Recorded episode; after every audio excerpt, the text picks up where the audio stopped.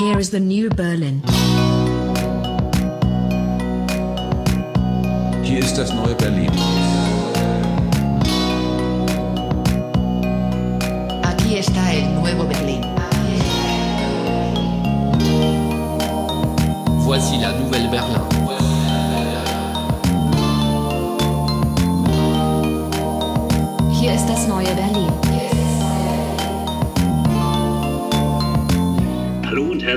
Willkommen zur 22. Folge von Das Neue Berlin, der ersten Folge im neuen Jahr 2019.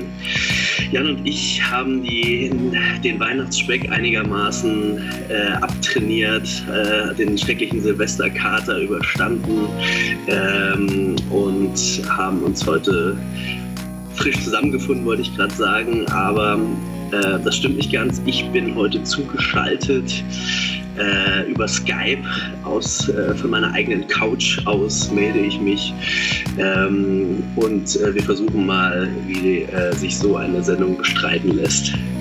Äh, ja, das ist auch besser, weil es ist nämlich ganz, ganz schreckliches Wetter. So fängt das Jahr schon wieder an.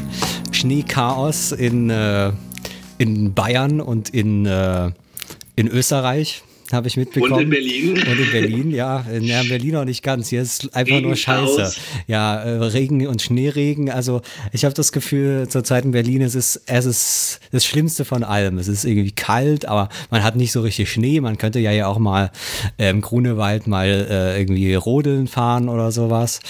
Aber das ist auch nicht, weil halt kein Schnee liegt. Ähm, es ist aber auch nicht wärmer dadurch. Naja, es fängt nicht so gut an. Aber Ja. immerhin, das Jahr hat begonnen, ne? Genau, und äh, wir müssen natürlich auch weitermachen mit unserem ähm, professionellen Format. Äh, wir haben uns äh, besprochen vor kurzem, äh, wie wir ins Jahr starten können. Und du meintest, äh, du würdest gerne über dein schönstes Ferienerlebnis mal sprechen. Äh, ja, tatsächlich, weil das nämlich ähm, eigentlich immer und auch bezüglich vieler Themen, die wir ja auch in der Sendung schon hatten, immer, also was heißt immer, ein ganz guter Übergang vom alten ins neue Jahr ist, nämlich der Chaos Communication Congress. Oha, der Chaos Communication Congress. 35 C3 dieses Jahr. Äh, nee, letztes Jahr ist es ja schon. Ähm, äh, das heißt, die 35. Ausgabe des Kongresses des CCC, Chaos Computer Clubs. Ähm, ich finde den Namen immer wieder sehr schön. Das ist irgendwie so, das hat irgendwie, also Chaos Communication Congress, das hat irgendwie was. Ich finde es ganz großartig. Äh, wo, wofür steht denn diese 3 eigentlich? Also die 35 hast du Ja, schon das erklärt. ist ja, das ist ein Informatiker, äh, Achso, Mathematiker. das, achso, das ist einfach nur dreimal das C. Genau, jetzt verstehe 10 mal ich's. 3 ist CCC, genau. Natürlich, äh, dazu muss man natürlich. natürlich wissen, dass äh, die, die, äh, ja, die regional äh, ab, äh, wie nennt man das? Also die Abteilung quasi in Dresden heißt äh, C3D2. Aha. Ja, für DD, das ist ja Dresden. Ah, ja. Ja, also man kann das Lustig. auch noch, man kann es auch noch weiterführen, genau. Äh, man versteht es nicht gleich, aber äh, wenn man es dann verstanden hat, dann äh, geht's halbwegs. Ja, ja. Ne? Aber ist auch interessant, also 35 hast du mir gerade kurz vor der Sendung erklärt. Es ist der 35. Chaos Communication Congress. Das heißt, seit 35 Jahren treffen sich diese Leute. Ja. Ja, 80ern. diese Leute kann man fast gar nicht sagen, weil es sind natürlich äh, sicher noch ein paar Ältere dabei, die auch damals dabei waren. Aber 35 Jahre dabei, das sind wahrscheinlich schon die wenigsten. Das ist schon doch so eine Veranstaltung, wo man sieht, äh, diese ganzen Computer, das ist irgendwie alles gar nicht so neu. Ähm, vielleicht mit der Gewalt ist es jetzt so neu, aber die Leute, die sich darüber Gedanken machen, die sind da irgendwie schon, äh, also ich sag mal so, wenn du, wenn du damals um die 30 warst, dann gehst du jetzt in Rente. Ja. Äh, also wenn du damals schon beim ersten Kongress mit dabei warst. So, Ja. also das heißt, es ist eigentlich eine Generation ist jetzt diese ganze Sa also Leute haben sich quasi schon, die Leute, die heute damit in Rente gehen, die haben sich ihr ganzes Leben schon damit beschäftigt. Ähm, Damals gab es doch wahrscheinlich noch gar keine Informatikstudiengänge oder doch? nee, da gab es, glaube ich, dann die aller, allerersten, also so in den 80ern. Äh, die waren aber, glaube ich, noch, ähm, also da gab es ja noch keine richtigen Computer. Ähm, also witzigerweise, dass da, da müssen wir eigentlich auch irgendwann mal eine Folge drüber machen, hat das ja alles in Berlin angefangen. Ähm, also auch der 35C3 war, glaube ich, der erste in, äh, also der erste Chaos Communication Congress an der TU in Berlin.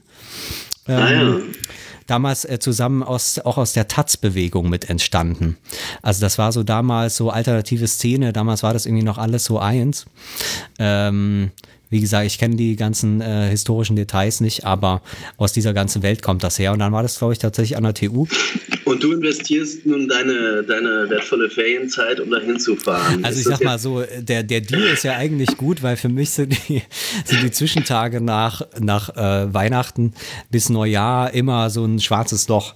Also ich muss sagen, ich konnte die nie so gut wirklich nutzen, weil man ist irgendwie gerade noch so in dem Familien, ähm, Familienmodus äh, und dann will man eigentlich nur noch, dass das Jahr vorbei ist.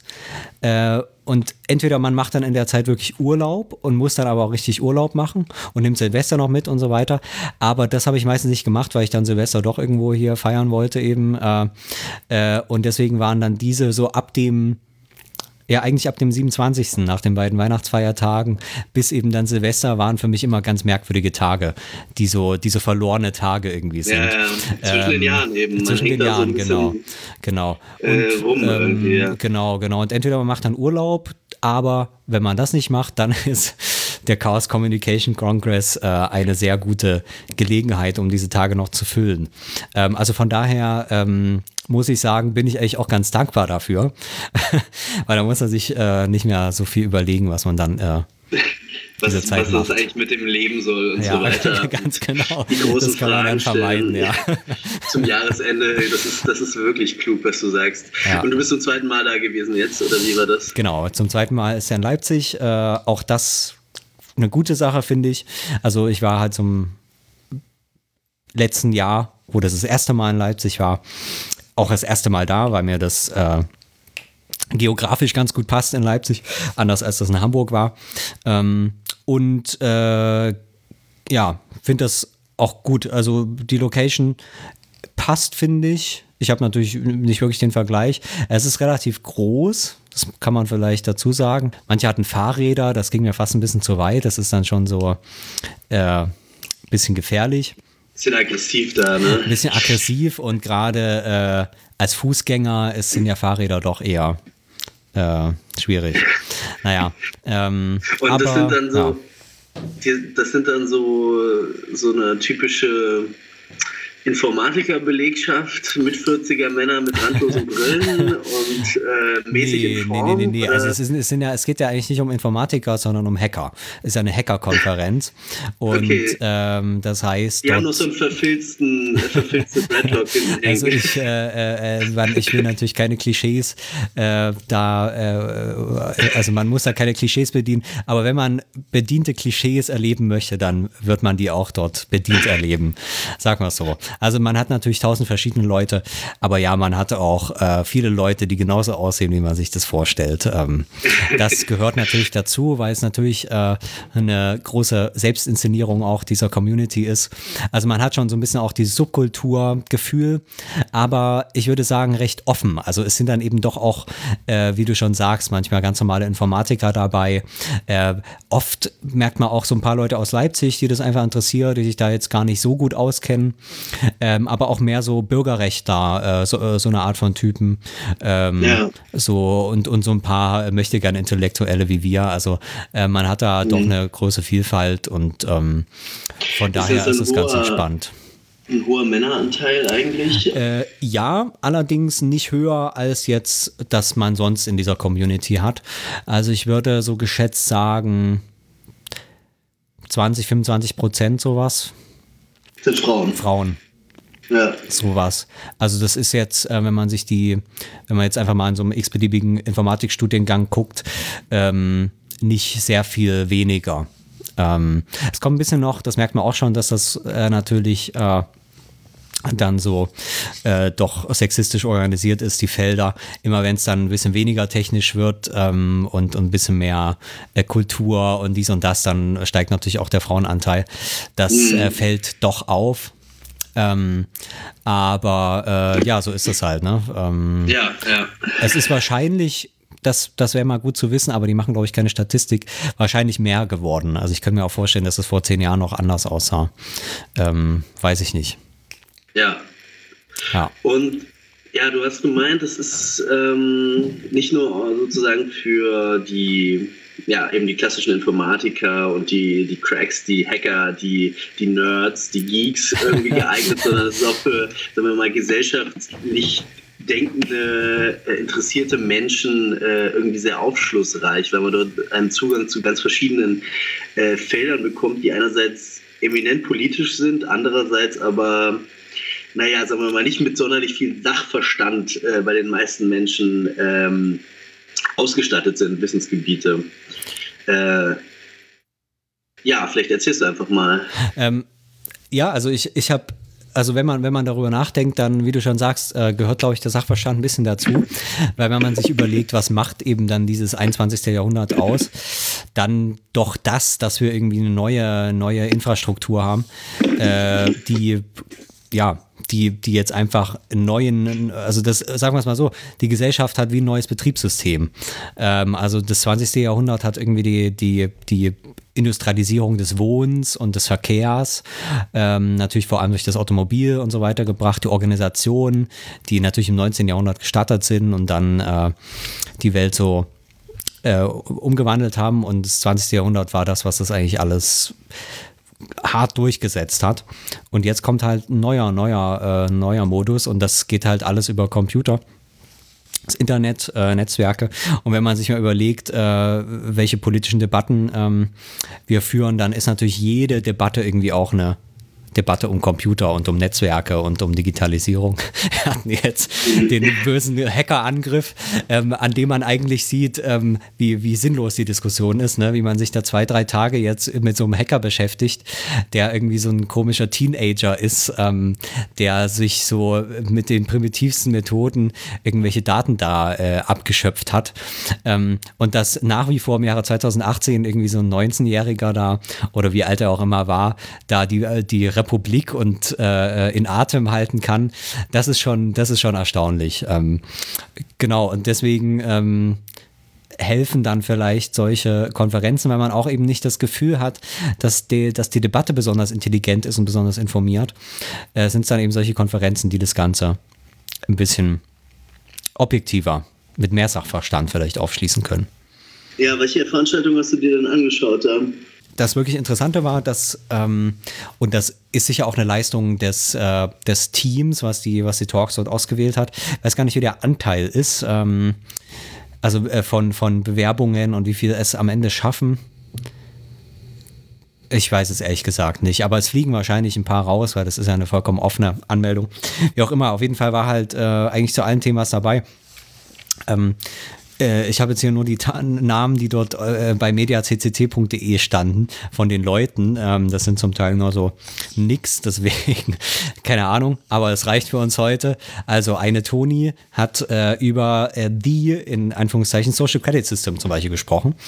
Ähm, und zwar das Social Credit System in China ähm, äh, mit dem schönen Untertitel Why It's Both Better and Worse Than We Can Imagine. Das sind, finde ich, immer sehr, sehr gute Titel, wo man einmal sagt, es ist gar nicht so schlimm, aber eigentlich ist es noch viel schlimmer und zwar auf zwei verschiedene Weisen und dann kann man das so aufschließen. Ähm, und, äh, Neugierig der Titel, ja. Ja. Ähm, und da muss ich erstmal denken, ich bin dort hingegangen, weil ich gedacht habe, ähm, ich habe mich jetzt schon tausendmal mit irgendwelchen Leuten darüber unterhalten, über dieses Credit System. Und äh, was aber genau dort wie erhoben wird und wo, äh, das, das waren nur mal Versatzstücke, die ich mal vielleicht irgendwo gehört hatte, dies und das. Und den Rest ist dann so äh, äh das typische 1984, ne? Äh, das reicht dann irgendwie ein so ein komischer Roman, den, den der Orwell da vor 70 Jahren geschrieben hat oder so. Und dann denkt man, ja, ja, das ist ja wie 1984 und das reicht. Also irgendwie ja, so ja. eine ganz merkwürdige Diskursmechanismus ähm, irgendwie so keine Ahnung. Ähm, ja, so denken, denken halt eher so in Bildern als in, ja, äh, besonders faktenfundierten äh, Beschreibungen eigentlich dessen. Aber das ist ja auch irgendwie ein allgemeines Problem, dass man von den meisten meisten äh, Dingen irgendwie nur so eher metaphorisch eine, äh, eine Vorstellung hat. Zumindest geht es mir viel oft so. Ich finde es halt interessant, dass unter diesem 1984 ähm, halt alles Mögliche subsumiert wird. Also da, da kann man alles Mögliche mitnehmen. Und dann sagt man so, ach ja, das ist ja wie 1984. Also vor allem kritisch, ne? So ein kritisches Dings. Und dann wissen alle schon Bescheid. Äh, ja. Also das ist irgendwie äh, was, was ganz Merkwürdiges. Ähm, und wie ja. auch immer, ob in, im Falle der, der, des Social Credit System ist halt auch so ein typisches ähm, 1984-Ding. Äh, und dann sagt man, ja, die Chinesen sowieso, ne, wissen wir ja alles, Diktatur äh, und, äh, und so weiter. Und dann die ist es, mal kolonisiert wieder. ja, das vielleicht nicht ganz. Also zumindest auf, auf der Business-Ebene sind wir ja eigentlich ganz zufrieden, dass die uns unsere Mercedes abnehmen und unsere Volkswagen. Volkswagen nicht mehr so, aber Mercedes auf jeden Fall. Ähm, aber, zusammenschrauben, ja. Und das auch, genau. Ähm, naja, äh, aber damit ist meistens eben die Diskussion schon abgeschlossen und was sie gemacht hat, äh, äh, also die, die, das fand ich auch interessant, die kannte sich da jetzt nicht übelst krass aus und hat da äh, jahrelang äh, ihre Arbeiten darüber geschrieben und geforscht, sondern die hat dort irgendwie anderthalb Jahre oder sowas äh, studiert, glaube ich, einfach und äh, hat sich ansonsten eben dann mit dem wissenschaftlichen äh, Forschungsstand auseinandergesetzt. Äh, also wie zu jedem Thema findet man natürlich Leute, die dazu forschen und schreiben, wie es aussieht. Äh, und das hat sie im Prinzip einfach dargestellt. Ähm, ganz, ganz kurz, äh, sind da eigentlich alle Referenten irgendwie so halb, halb anonym äh, treten die da auf? Also wirklich jetzt so mit Nickname und dann weiß man gar nicht so genau, äh, wer einem da was erzählt? Ähm, meistens weiß man es schon, aber ähm, es ist, glaube ich, den Speakern völlig überlassen, wie sie sich dort naja. äh, äh, darstellen. Also das, äh, du, ähm, das ist sowieso halt dort nochmal ganz interessant, dass du dort halt wirklich dieses, diese Art von ähm, äh, naja, wie kann man es mal sagen, diese Art von äh, äh, Seniorität quasi, dass halt, wie du das mehr auf akademischen Konferenzen hast, dass halt irgendwie, wenn du einen Professorentitel hast, dann hast du dort irgendwie ein anderes, gewichtigeres Wort, äh, ja, als, als wenn du das nicht hast, also wo das halt wirklich um, um, äh, um die Hierarchie geht des Apparats. Das ist halt, was es dort einfach nicht gibt. Also das ja, heißt, wenn ja. du dort, wenn du dort, es gibt dann auch so ein paar akademische Leute, die halt dann am Anfang, weil sie noch so ein bisschen in dem akademischen Modus drin sind und sagen, okay, ich bin der so und der, haben. genau, genau, um, ja. damit man das, damit man so den Stallgeruch hat, den man in der akademischen Welt offenbar braucht. Und du merkst richtig, die Leute, also man, man kann nicht sagen, die werden dafür ausgelacht, aber es interessiert einfach niemanden. So. Ja. Also das heißt, wenn du dort mit diesem akademischen Modus hinkommst und so ein bisschen Name-Dropping und dies und das, dann kannst du dort nichts gewinnen. Also ja. ist ein, das ist quasi, dort geht es halt wirklich so ein bisschen mehr so äh, äh, ähm, meritokratisch zu. Ne? Wenn, wenn ja, dein Vortrag verstehe. gut ist, wenn du irgendwie einen coolen Hack gemacht hast, wenn es einfach überzeugend ist, äh, dann, dann, also so ein bisschen amerikanisch quasi dadurch auch, ne? Mhm. Äh, dann, dann, dann, dann gewinnst du dort einfach. Ähm, und, und wenn du, wenn du das nicht lieferst, egal wer du bist, dann, dann interessiert das auch niemanden so. Ähm, das finde ich aber sehr, äh, sehr ähm, gut eigentlich. Genau. Ähm, ja, und äh, ähm, genau, die meisten, so ist es dann meistens, die geben dann einfach noch ihr Twitter-Handle und ihre E-Mail-Adresse dazu. Und über Twitter sieht man dann ja, wenn man das möchte, dann findet Twitter, man das schon raus. Twitter, Twitter ist ja quasi die, die, die neue äh, Publikationsliste. Äh, so, so ein bisschen, ja. Ersetzt da das vielleicht nicht ganz. Ich sag mal so, äh, äh jetzt geht es ja langsam wieder weg von Twitter. Gott sei Dank, aber ähm, naja. Also. Aber was, was hast du denn jetzt so Essentielles über das Sozialkreditsystem in China Neues erfahren? Ja, also also, äh, also in dem Vortrag ging es erstmal darum, warum es schlechter ist. Und das hat erstmal was damit zu tun, dass eben gesagt wurde oder dass sie erklärt hat, dass man natürlich diese Frage von äh, Sozialkredit ganz unterschiedlich beantworten kann und verschiedene Systeme machen kann. Äh, und die Frage ist auch, wie du das auswertest. Das heißt, ähm, erstmal ist die Frage, welche, welche Daten du nimmst. Also wo kommen die her? Na, machst du eher so einen staatlichen Ansatz, wo du irgendwie so guckst, ähm, was habe ich für Daten und schließe sie zusammen.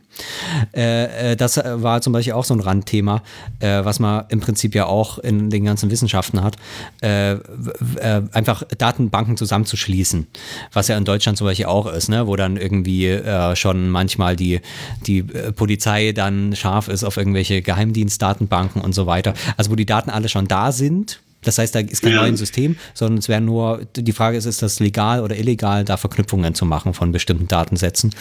Das ja. ist zum Beispiel eine, eine Sache, wo man sagt, das ist jetzt irgendwie noch gar nicht so außergewöhnliches. Also die Debatten hat man hier auch. Und zum Teil ja. ist es vielleicht auch gar nicht äh, so schlecht. Ne? Also das muss man immer genau angucken, wo, worum es dann geht. Ähm, und äh, oder ob du halt private Firmen hast, äh, so, so, jemand wie, wie Alibaba zum Beispiel, die haben dort äh, halt eins der größten äh, Systeme aufgebaut. Dort ist quasi eher noch die Frage, wie sehr das halt dann staatlich verschaltet wird. Also die machen das dann halt auch eher so ein bisschen wie Amazon das auch macht, nämlich einfach alles aufzeichnen, was da ist an Daten. Ähm, und da ist jetzt dann eher die Frage, wer greift wie auf die Daten zu oder baut sich dort auch nicht so ein Parallelstaat noch auf. Ähm, äh, genau. Und so hat sie halt so eine Handvoll von verschiedenen Systemen äh, da aufgezählt, die es da eben gibt. Die habe ich jetzt nicht alle im Kopf, deswegen Talk selber angucken. ähm, es gab auch ein älteres System, äh, ein äh, älteres System, was inzwischen dann nur noch halb läuft, weil das gescheitert ist. Ähm, also, also das heißt, dieses Trial and Error zu gucken, was funktioniert, was funktioniert nicht, das machen die dort auch gerade, weil so eine Form von System hat einfach bisher noch niemand gemacht. Ähm, auch die Frage von Bestrafung zum Beispiel. Also du hast halt manchmal hast du so ganz regelbasierte Bestrafungen äh, bei diesem vor allem bei diesen älteren Systemen. Da hat halt irgendwann mal eine Kommission wirklich einfach alle Bestrafungen durchgegangen, äh, so wie das ja auch bei unserem Rechtssystem ist, ne? Für gerade für für ähm, für Ordnungswidrigkeiten. Ne? Wenn man halt falsch parkt, dann muss man 15 Euro zahlen und wenn man irgendwie auf dem Behindertenparkplatz ist, dann muss man 25 zahlen. Wenn man dies macht 30, bei dem 50, bei dem das, bei dem das. Und so in der Art haben die das im Prinzip Prinzip auch bei allem, was man dort irgendwie messen kann. Das meiste sind natürlich auch irgendwie Ordnungswidrigkeiten, wie man sich halt so verhält. Und dafür gibt es dann aber halt einfach einen Punktwert und keine, keine Strafen. So, das ist jetzt nichts Besonderes, besonders krasses. Erstmal. Die Frage ist halt nur, wie ändert sich das, wenn einfach permanent alles überwacht wird und immer, wenn ich über eine rote Ampel gehe zum Beispiel, das halt eine Kamera erfasst und ich dann irgendwie eine SMS bekomme und da steht hier, du bist gerade über bei Rot über die Ampel gegangen, dein Score geht jetzt irgendwie fünf Punkte runter. Ähm, wenn du das noch dreimal machst, dann kannst du nicht mehr ICE fahren, sondern musst die Regionalbahn nehmen oder sowas.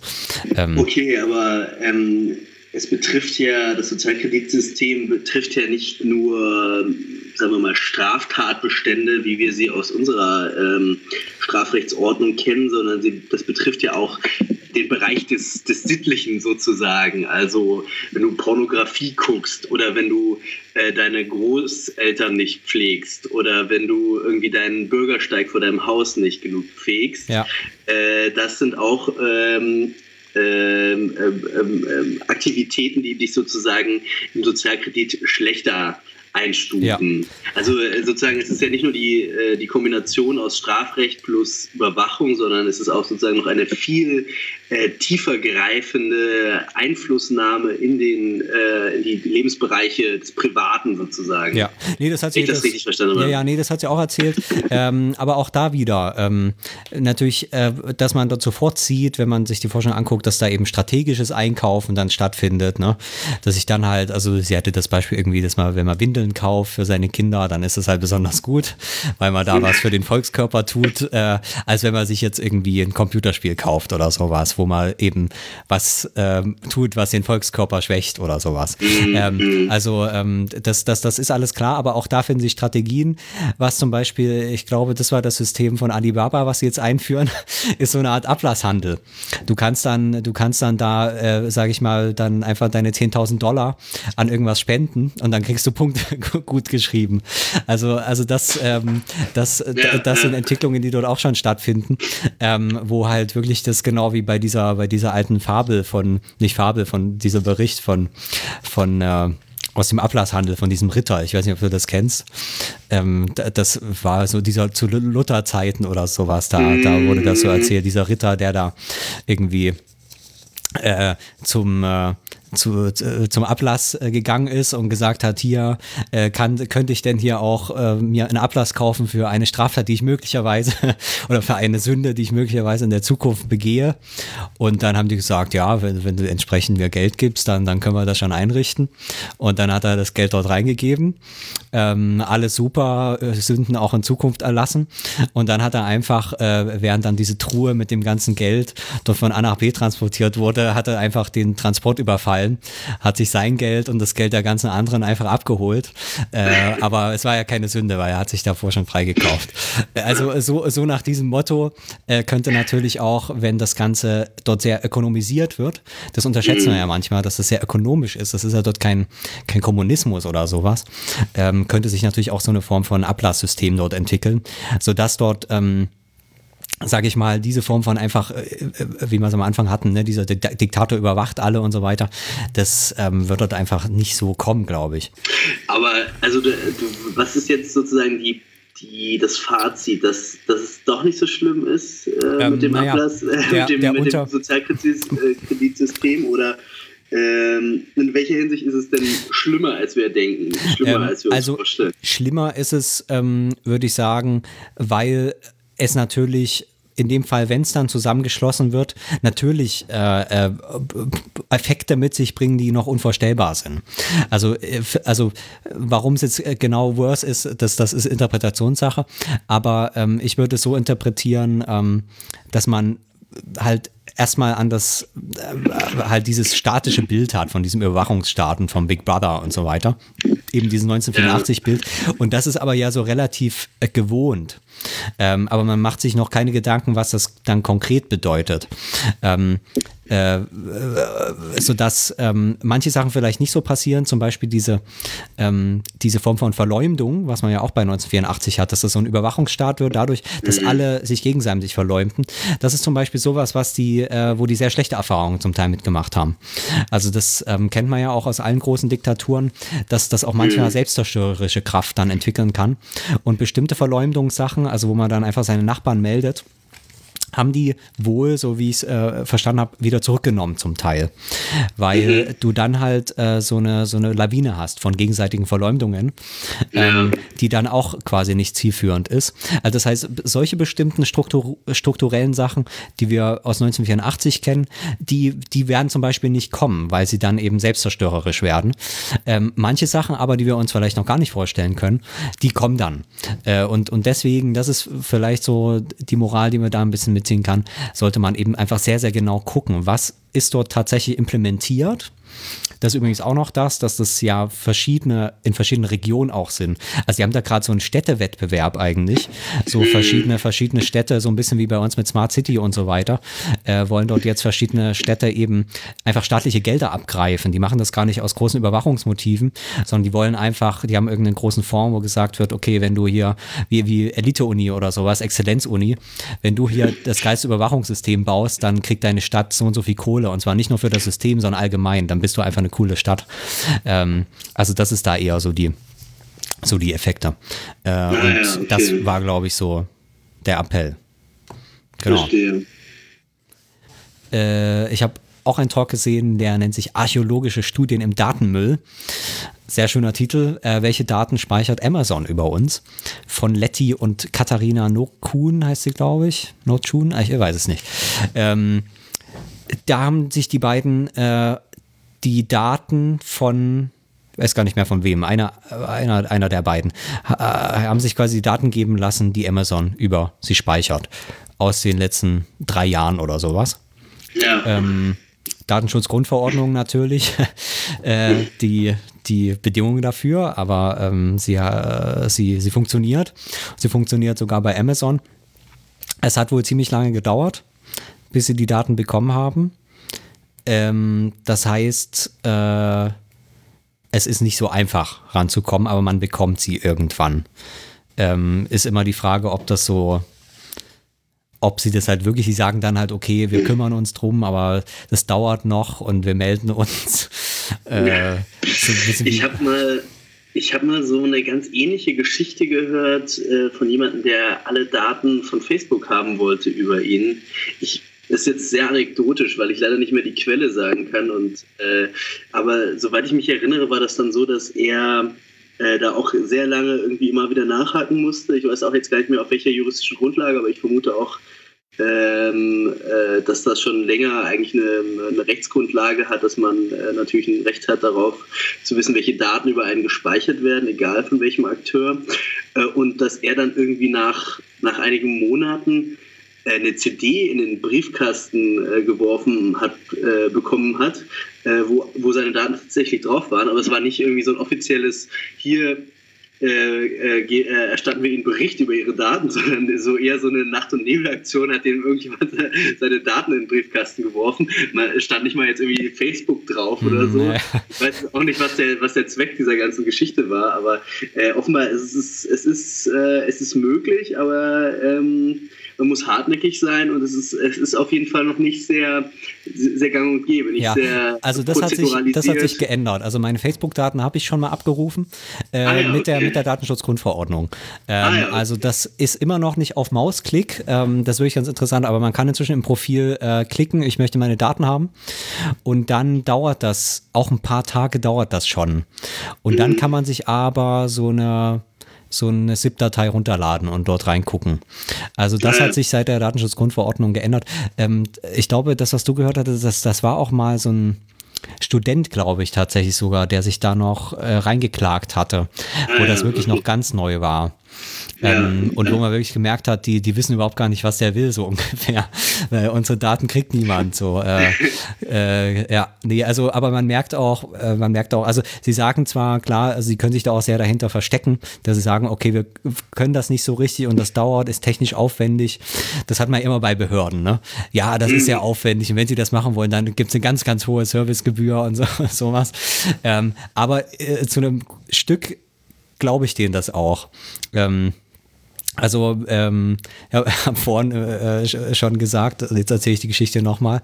Äh, dass in, äh, in der Legalisierung des Grasmarktes in den USA gerade ähm, ganz viele äh, große ähm, Plantagenbesitzer äh, dort ähm, den, den, den Wechsel äh, in das legale Business nicht schaffen, weil sie plötzlich eine riesige Wulst an bürokratischen Erfordernissen ähm, zu bewältigen haben, ähm, wo man, wenn man den Vergleich nimmt zu Bauern, die ja, wo, wo es keinen Schwarzmarkt gibt zum Beispiel, also es gibt keinen Schwarzmarkt für Getreide oder sowas, äh, die haben jetzt über die letzten 50 50, 60 Jahre ja eine unheimliche Bürokratisierung durchgemacht, ähm, wo jedes Jahr noch ein Gesetz und noch ein Gesetz und äh, tausend Behörden, die die Hygiene kontrollieren, die dies kontrollieren, das kontrollieren.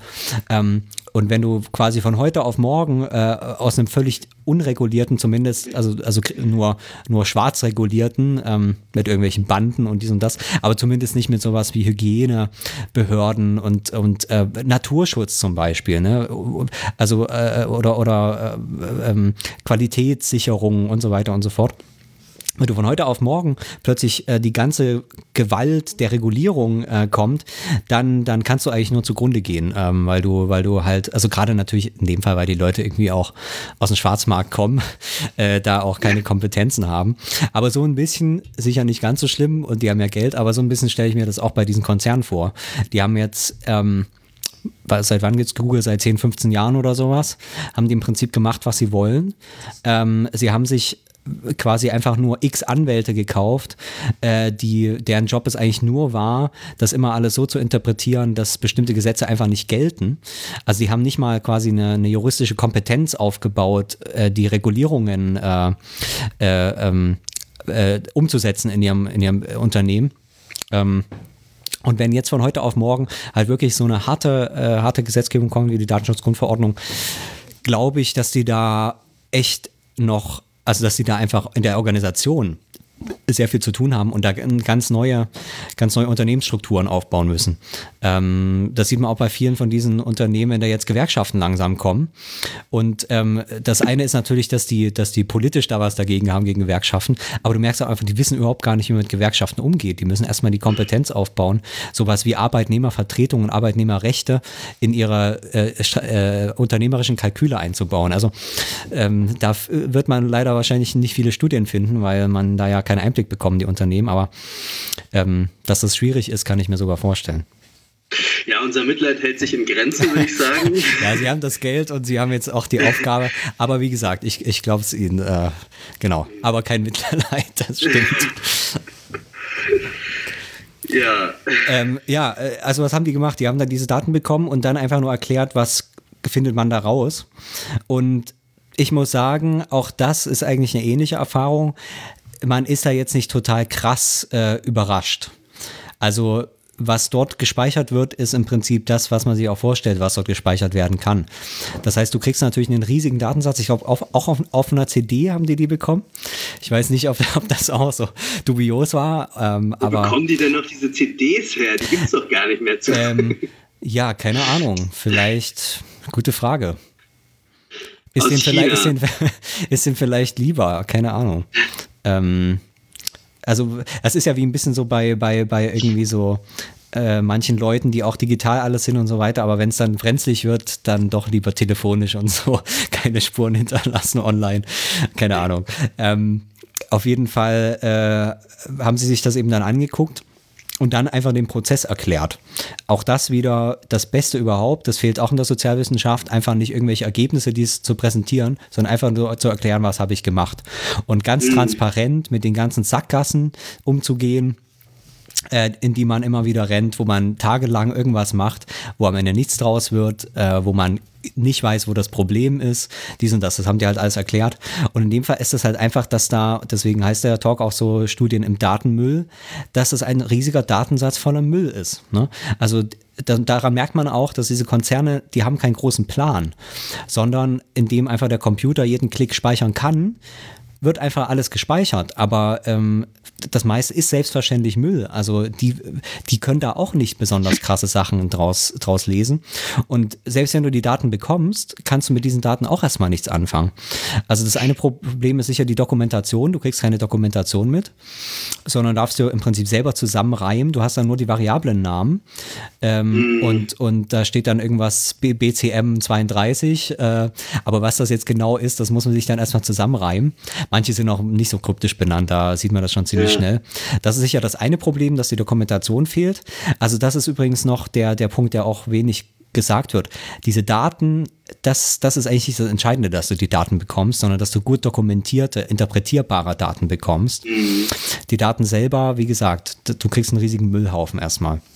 Aber ist das nicht auch möglicherweise dem Umstand geschuldet, dass Amazon in seinem Gebrauch der Daten eigentlich auch, also dass das relativ automatisiert ist, dass das vielleicht auch äh, wesentlich von Algorithmen eben gelesen werden muss, diese Datensätze, und der nicht von, von irgendeinem einem äh, geheimdienstlichen Komi äh, Komitee irgendwie ausgewertet wer- wird, sondern eben tatsächlich ja, also dass das eigentlich gar keine Daten für Menschen sind mehr, die dort erstellt werden unbedingt, sondern eben vor allem für eine, einen äh, hochkomplexen Automatismus vielleicht. Äh, das ist auf jeden Fall so. Ähm, vor allem natürlich auch am Ende nicht besonders viele Daten. Also die Algorithmen, die interessieren sich halt für deinen Standort äh, sicherlich. Die interessieren sich dann dafür, für was du gekauft hast und noch so für paar Randdaten, aber jetzt nicht für, für, das, für, das, für das Gesamte genau. Und mit diesen paar Variablen arbeiten die dann einfach.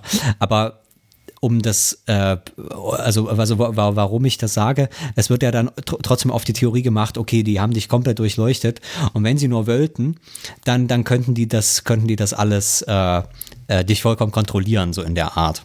Ähm, Und das, wenn man sich dann die Daten wirklich mal anguckt, ist, also könnte ferner von der Realität nicht sein. Weil das, wie gesagt, also die, die, die, die sitzen selber auf einem Müll. Das kann sein, dass, dass man diese Daten, wenn man, wenn man dann sie eben wirklich reinkniet, dass da dann irgendwas Sinnvolles rauszuholen ist. Aber genau, wie du schon sagst, äh, zum Teil, weil das von Maschinen gelesen wird, zum Teil aber, und das ist, glaube ich, das Wesentliche, weil die sich auch am Ende bisher nicht dafür interessieren. Wie gesagt, die werden einfach erhoben. Äh, die haben dort keinen, keinen großen Masterplan oder so. Alles, was irgendwie automatisch die Website ab- abruft, wird halt einfach gespeichert. Und, und, und wie gesagt, alles Mögliche. Also die hatten dort zum Teil auch ähm, so, so bestimmte Speicher, jetzt muss ich mal sehen, ob ich das noch zusammenkriege, bestimmte Speicherungen, die quasi das System selbst macht, die gar keine eigenen Interaktionen sind, wo du dann plötzlich nachts um drei 50 Klicks in einer Sekunde hast und sowas. Die kommen dort auch einfach alle mit in den Datensatz rein. Ähm, die musst du erstmal rausfiltern zum Beispiel. Und dann, wenn du die rausfilterst, nachdem du sie natürlich identifiziert hast oder, oder ein bestimmtes Muster entdeckt hast, damit du sie filtern kannst, ist dann schon mal drei Viertel der Daten weg. Also, also so krass ist das zum Teil, dass da einfach die Systeme alles Mögliche reinspeichern. So. Ja, aber das widerspricht ja zumindest unserer Vorstellung von dem, was Big Data für Unternehmen bedeuten soll oder bedeutet. Also wir stellen uns ja meistens das so vor, dass die jetzt vielleicht kein umfassendes digitales Abbild äh, der individuellen Aktivitäten haben, aber doch schon irgendwie, sagen wir mal, nehmen, was sie bekommen und umso mehr du ihnen gibst, umso mehr speichern sie. Und dass sie das dann aber auch auf irgendeine Art und Weise zu einem Marktvorteil nutzen. Also das ist ja zumindest die, die betriebswirtschaftliche Rationalität, die man sich dahinter vorstellt. Wenn es jetzt aber so wäre, dass Amazon quasi eher so aus aus Selbstzweck quasi Daten sammelt und die, die, die Hälfte ist Schrott und äh, sie sitzen eigentlich quasi selber auf einem unsortierten Datenhaufen, äh, mit dem sie noch nicht so richtig wissen, was sie anfangen sollen. Das wäre ja schon sehr, sehr äh, kontraintuitiv erstmal. Ist das tatsächlich deine These jetzt? Also ich würde, nicht, ich würde nicht sagen, dass sich das unbedingt widerspricht, weil ähm, die speichern ja die Daten deswegen, weil es halt kostenlos ist. Also Daten, äh, Daten sind halt ähm, also du hast im Prinzip nur die Serverkosten. Ja, ähm, ja. Und da Amazon aber irgendwie inzwischen 20 Prozent des Internets gehört, haben die ja auch die Kapazität, also denen kann das völlig egal sein. Ähm, äh, so dass sich irgendwann mal mit den Daten was anfangen lässt und dass sich damit natürlich auch Marktvorteile, nicht nur für Amazon natürlich, sondern dann äh, quasi als so eine super Berater für die Kunden von Amazon. Ähm, also die geben ja keine Daten an, an, an Unternehmen raus zum Beispiel, sondern sie sagen mhm. einfach, okay, du kannst hier uns irgendwie ein bisschen Geld geben und sagen, diese und dieses Kundenprofil, äh, nämlich irgendwie nach Geschlecht und Alter und irgendwie geclustert, irgendwie so verschiedene Konsumentengruppen, so die jungen, hippen Leute und die jungen, spießigen Leute und die Rentner und die, die, die Golden Agers und sowas. Das ist am Ende, die machen das ja auch nicht komplexer als äh, irgendeine, irgendeine soziologische Studie, äh, weil ansonsten kannst du das ja niemandem verkaufen. Ähm, und, und, und, und bauen da dann irgendwas, was irgendwie funktioniert und was sich messbar dann in Kaufakten irgendwie übersetzen lässt. Aber das ist jetzt nichts Besonderes Magisches. Also ähm, das, das ist, glaube ich, so das Ding. Also wenn du dann die Daten wirklich siehst, ist das nichts Überraschendes. Ich glaube, das Entscheidende ist tatsächlich dann immer das politische Argument, dass es halt ein Problem ist, wenn das halt ein Unternehmen ist, was halt ähm, äh, quasi diese Daten einmal verknüpfen kann. Und zwar ja. eben auch von einer extrem kritischen Masse, nämlich in dem Fall von, keine Ahnung, 20 Millionen, 30 Millionen Bundesbürgern zum Beispiel. Und das ist jetzt nur eine Bundesrepublik. Global ist das Oder natürlich nochmal was ganz anderes. Ja. Ähm, das sind ja hunderte Millionen und Milliarden inzwischen äh, Kunden.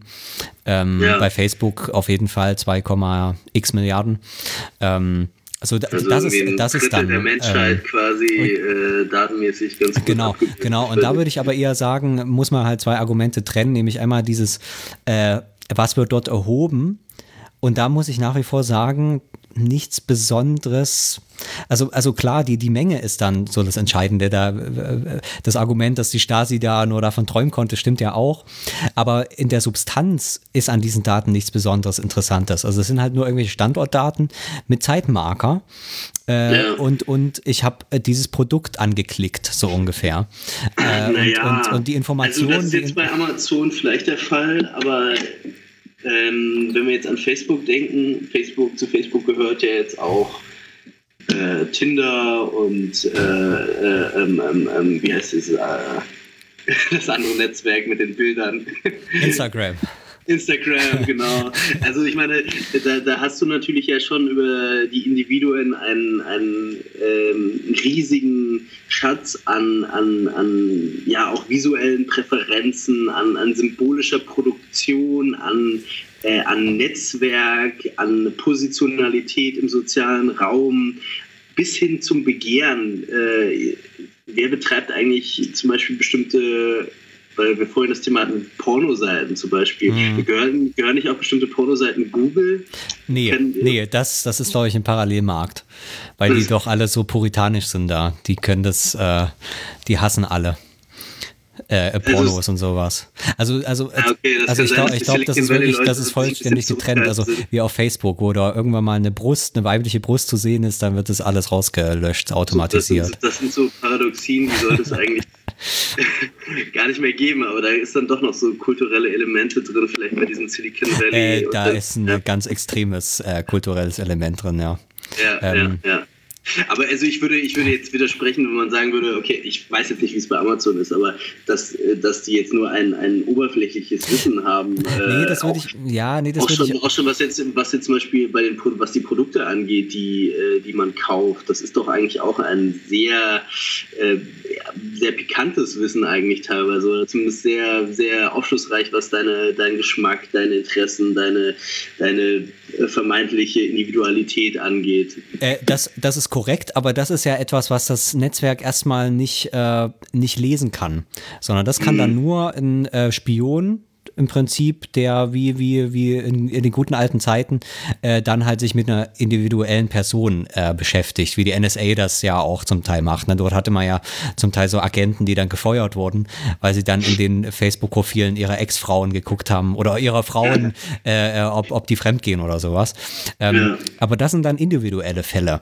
Äh, ähm, ähm, und da ändert sich dann eigentlich nur die Verfügbarkeit dieser Daten, weil du halt nicht mehr irgendeinen äh, ähm, Spion losschicken musst, um diese Person auszukundschaften, sondern sie, äh, sie automatisch ausgekundschaftet wird. Ähm, aber in, in der Substanz ändert sich, was das angeht, nichts. Ähm, was sich was sich ändert, ist, ist halt diese Verschränkung, würde ich sagen. Diese Verschränkung von, äh, von, von diesen, von diesen, das würde ich schon sagen, relativ banalen Datenpunkten. Also ein einzelner Eintrag in dieser Datenpunkt ist, ist halt völlig banal. Aber dann in dieser, in dieser Vernetzung, in dieser Größe und natürlich in der Marktmacht. Ähm, ich glaube, in, in dieser Verschränkung wird es dann zu einem Problem. Aber, aber das wäre einfach mein Argument, dass man diese Verschränkung auch so argumentieren muss. Ähm, also wenn halt eines dieser Elemente fehlt, äh, wenn, wenn zum Beispiel das Unternehmen es nicht verknüpfen kann, die Daten äh, zum Beispiel, Ja. oder, Ja. oder, oder, äh, oder äh, ähm, es, es, ähm, es äh, ein Kartellrecht gibt, also so eine Art Datenkartellrecht, äh, was einfach bestimmte Datenakkumulationen verhindert, Ja. dann ist es eigentlich auch völlig egal, was für Daten erhoben werden, weil wenn die nicht verknüpfbar sind, technisch, dann ist es auch völlig egal, äh, wie sie erhoben werden oder nicht. Also völlig egal kann man auch nicht sagen, aber zumindest ist es dann was anderes. Ähm, und, Ja. und, und da habe ich einfach das Gefühl, da helfen solche Talks dann dazu, so eine plastischere Vorstellung davon zu bekommen, was Daten eigentlich sind. Das ist ja das nächste, dass man überhaupt gar nicht genau weiß, was Daten überhaupt sein sollen.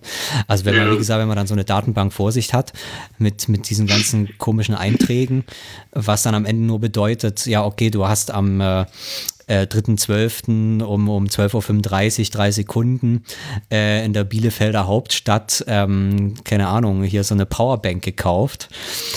Ja, okay, also das überrascht Ja. mich nicht so, äh, das, ähm, also keine Ahnung, das ist jetzt Ja. irgendwie noch nichts, aber sehr viel mehr ist es dann eben auch nicht. Also das ist einfach, was, was es dann bedeutet und natürlich soziologisch, sozialtheoretisch, äh, kulturell, ähm, das, das, ist, das ist was sehr viel komplizierteres. Das ist halt nicht einfach dieses Überwachungsding, sondern das ist irgendwas, ähm, äh, ja. Ja. vielleicht finden wir da auch Also- noch gute Partner, wo wir mal drüber sprechen können. Ja, also ich glaube, das ist ein sehr wichtiger Gedanke, dass eben die Zentralisierbarkeit vielleicht auch von Informationen und von Daten eine ganz entscheidende Rolle spielt. Und vielleicht ist das so dieses Irreführende an diesem George Orwell-Bild, dass man dort eben sozusagen diese anonyme Großmacht hat, die aber trotzdem auch irgendwie in der Lage ist, äh, das, das Wissen zu ballen. Und, Es ist eine sehr äh, modernistische Vorstellung halt. ja, genau. Und äh, es ist ja wahrscheinlich, es ist ja auch nicht technisch ausgeschlossen, dieses Wissen zu ballen oder auszuwerten. Und ich meine, die NSA ist ja vielleicht auch gerade das beste Beispiel, dass ähm, natürlich dann genau diese Daten, die diese Unternehmen aus kommerziellen Gründen sammeln, dann auch durchaus äh, mit der richtigen politischen Macht äh, durchaus eben äh, für jeden beliebigen politischen Zweck ähm, äh, zentralisiert werden können, über Individuen äh, eben verschränkt werden können. Mhm. Und äh, dass diese, diese Möglichkeit, die empirische Wirklichkeit ist, die wir jetzt ja wirklich äh, gut dokumentiert äh, mitbekommen haben, dass das einfach immer eine reelle ich will nicht sagen Gefahr, aber eben eine Möglichkeit ist. Mhm. Das muss jeder mitdenken, der sich auch im, im Internet bewegt und äh, der muss dann auch mitdenken, wie bewege ich mich im Internet, so dass sich meine Bewegungen, meine Daten, meine Suchen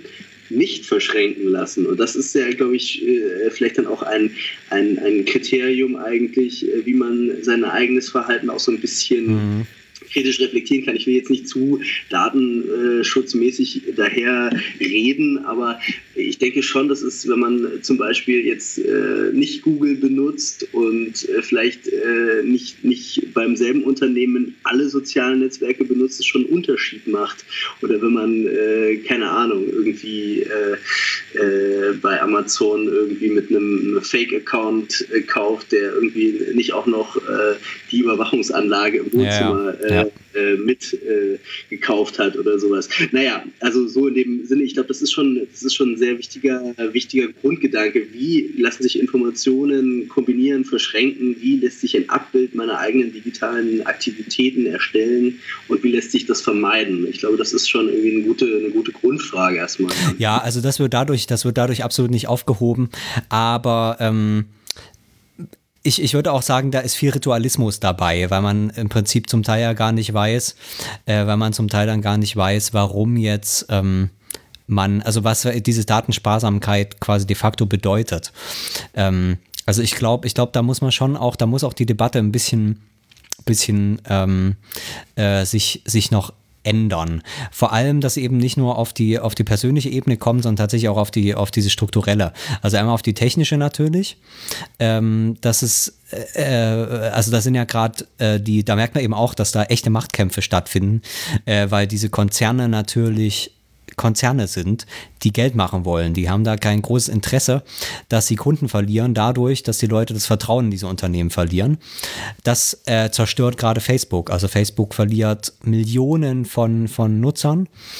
Ähm, äh, und das ist eine reine Vertrauenskrise. Also die bauen, glaube ich, auch gerade die gesamte, das gesamte Unternehmen Facebook wird gerade von Grund auf umgebaut, weil die einfach merken, mit dieser laissez-faire, Daten-laissez-faire, äh, ähm, äh, Ansicht, äh, wo, wo ihnen das irgendwie alles egal war, das geht absolut schief.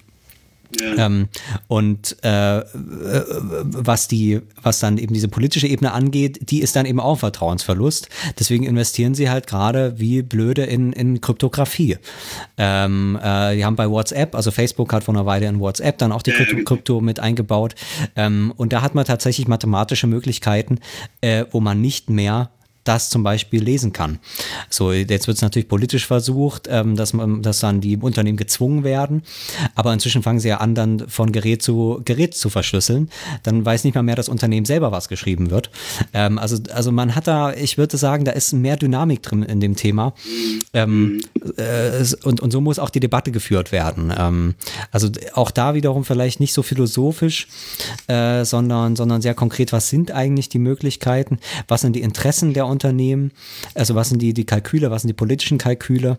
Ja, ähm, das ist das ist, das ist in der Tat richtig. Und da unterscheidet sich dann auch ein äh, Sozialkreditsystem durchaus von einem ähm, kommerziellen Großkonzern irgendwie Facebook, dass eben die Interessen ganz anderen sind eigentlich. Ja. Würde ich vermuten. Und das, ja. ist, das ist dann schon noch ein qualitativer Unterschied, ob ähm, ähm, was weiß ich, die, die Institution, die deine Daten sammelt, auch ein Interesse daran hat, dein, dein Verhalten in, in ähm, sozialkonformer Weise irgendwie zu gestalten oder dich einfach nur zu einem guten Konsumenten zu machen. Ja, ja.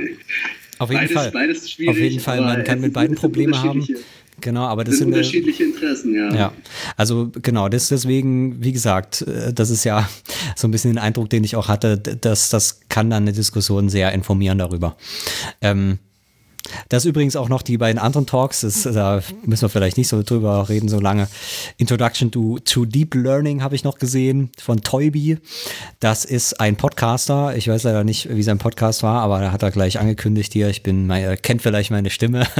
ich mache diesen Podcast. Und dann hat er im Prinzip einfach Deep Learning erklärt. Auch dort nochmal sehr schön so ein typisches Buzzword Deep Learning, Machine Learning, AI, künstliche Intelligenz, ähm, hat uns 2018 ja auch schrecklich verfolgt. Ähm, und äh, das wurde da einfach nochmal erklärt und zwar wirklich äh, von dem Urschleim, äh, wie halt einfach so ein Machine Learning funktioniert. Ähm, mit sehr vielen bunten Bildern und wirklich sehr gut erklärt, ohne zu unterfordern. Das ist noch, das ist auch sehr wichtig bei diesen Sachen, dass sie halt wirklich nicht unterfordern. Also man hat da nichts für Dummies, quasi kein Einst Mhm. Einstieg für Dummies. Man muss da schon mit Konzentration, mit Interesse äh, und mit äh, bisschen, äh, naja, wie kann man es mal sagen, Toleranz, dass man auch manchmal Sachen nicht versteht und trotzdem dran bleibt, äh, das, das gehört da schon dazu. Ansonsten würde ich sagen, großartige Einleitung. Auch dort im Prinzip mal wieder, dass man merkt, wie primitiv nach wie vor eigentlich äh, künstliche Intelligenz ist. Das hat also mit Intelligenz überhaupt gar nichts zu tun. Also, das, also dass man da überhaupt über Intelligenz spricht, ist im Prinzip schon äh, ein absoluter Witz. Ähm, also, also in dem Talk wird nochmal sehr gut äh, klar, dass das äh, eben eine Form von Statistik ist, äh, was natürlich eine ungeheure Macht entfalten kann. Ähm, Ja. aber es ist am Ende immer noch nur Statistik. So ein bisschen, keine Ahnung, wie, wie irgendwie so ein riesiger Kreuzfahrtdampfer.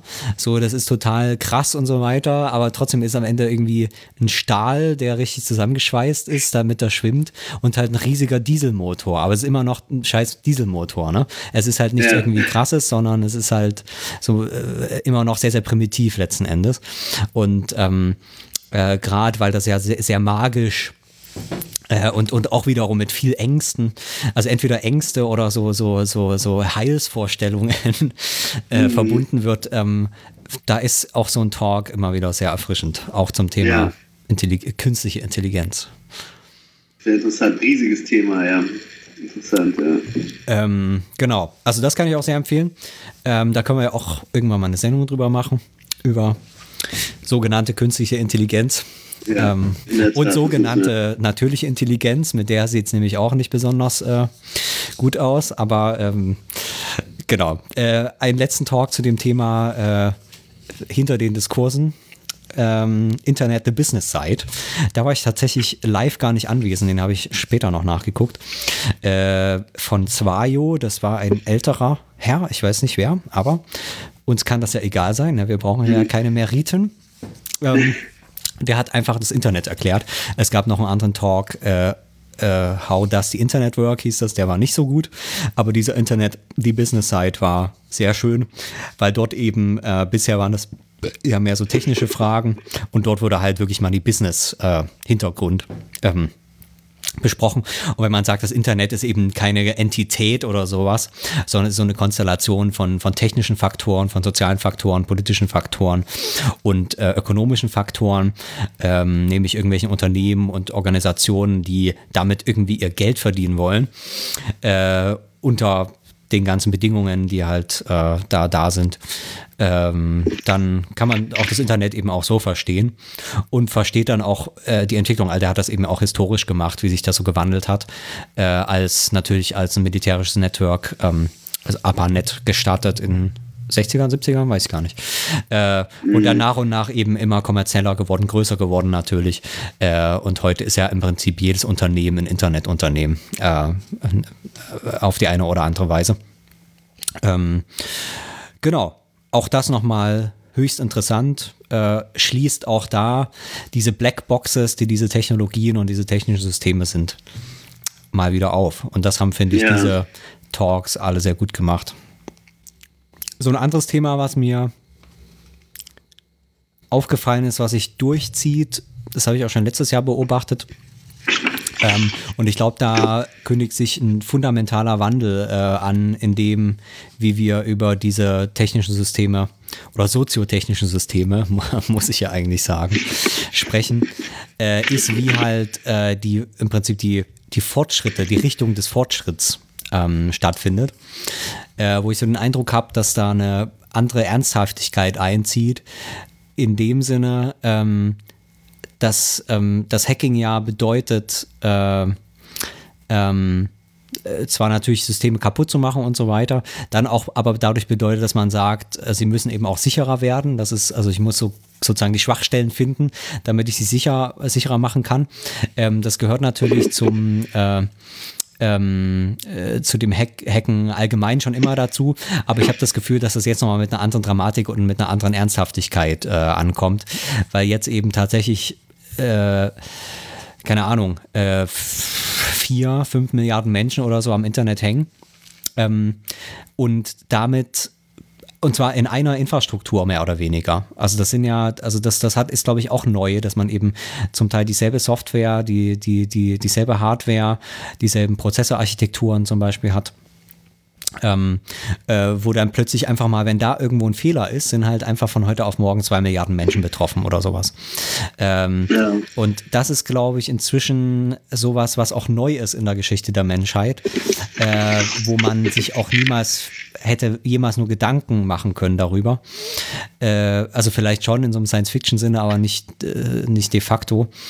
Ähm, und das kommt jetzt so nach und nach. Deswegen habe ich so das Gefühl, dass es und da waren dieses Jahr zwei Talks, die ich dazu gesehen habe, dass man sich mehr und ernsthafter nochmal Gedanken darüber macht, den Fortschritt so ein bisschen zu verlangsamen und das, was vielleicht vor 10, 20, 30 Jahren schiefgelaufen ist, ähm, nachträglich zu korrigieren, aber natürlich in einem System, was permanent läuft, was man nicht offline nehmen kann. Ja. Und das ist, äh, also das ist, glaube ich, extrem aufregend, wenn man da, wenn man da arbeitet in dem Bereich, aber auch extrem äh, gruselig natürlich. Ähm, das, das mag man sich gar nicht vorstellen. Also, äh, ja die Leute, die da gesprochen haben, waren das, das waren dann schon so Entwickler oder waren das auch eher so wirklich so Hacker in einem, in einem klassischen ähm, Sinne? Das ist eigentlich dasselbe. Eigentlich dasselbe, ne? Ja. Das sind dieselben also, Leute, ja, ja. Das, das, das ist nur eine Frage, wie man, wie man das dann nennt und versteht. Ähm, also auf, auf welcher Seite vom, vom Draht man sitzt. genau, genau, genau. Äh, meistens sitzen die ja auf beiden Seiten. Die haben Brotjob ja. und dann ihre Freizeit.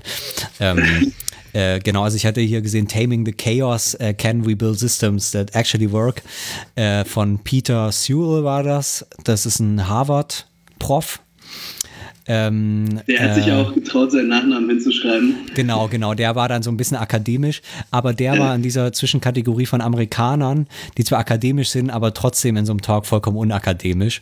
Das heißt, ja, die können ja. zwar sagen, also sie machen das in so einem Nebensatz. Ja, übrigens, ich bin hier übelst krasser Harvard-Prof, ähm, aber ähm, hier, wir haben das in diesem Paper veröffentlicht, ich so auf Platz 5 und hier sind meine tollen Kollegen, die sind, ich bin, ich bin ein Nichts so ungefähr.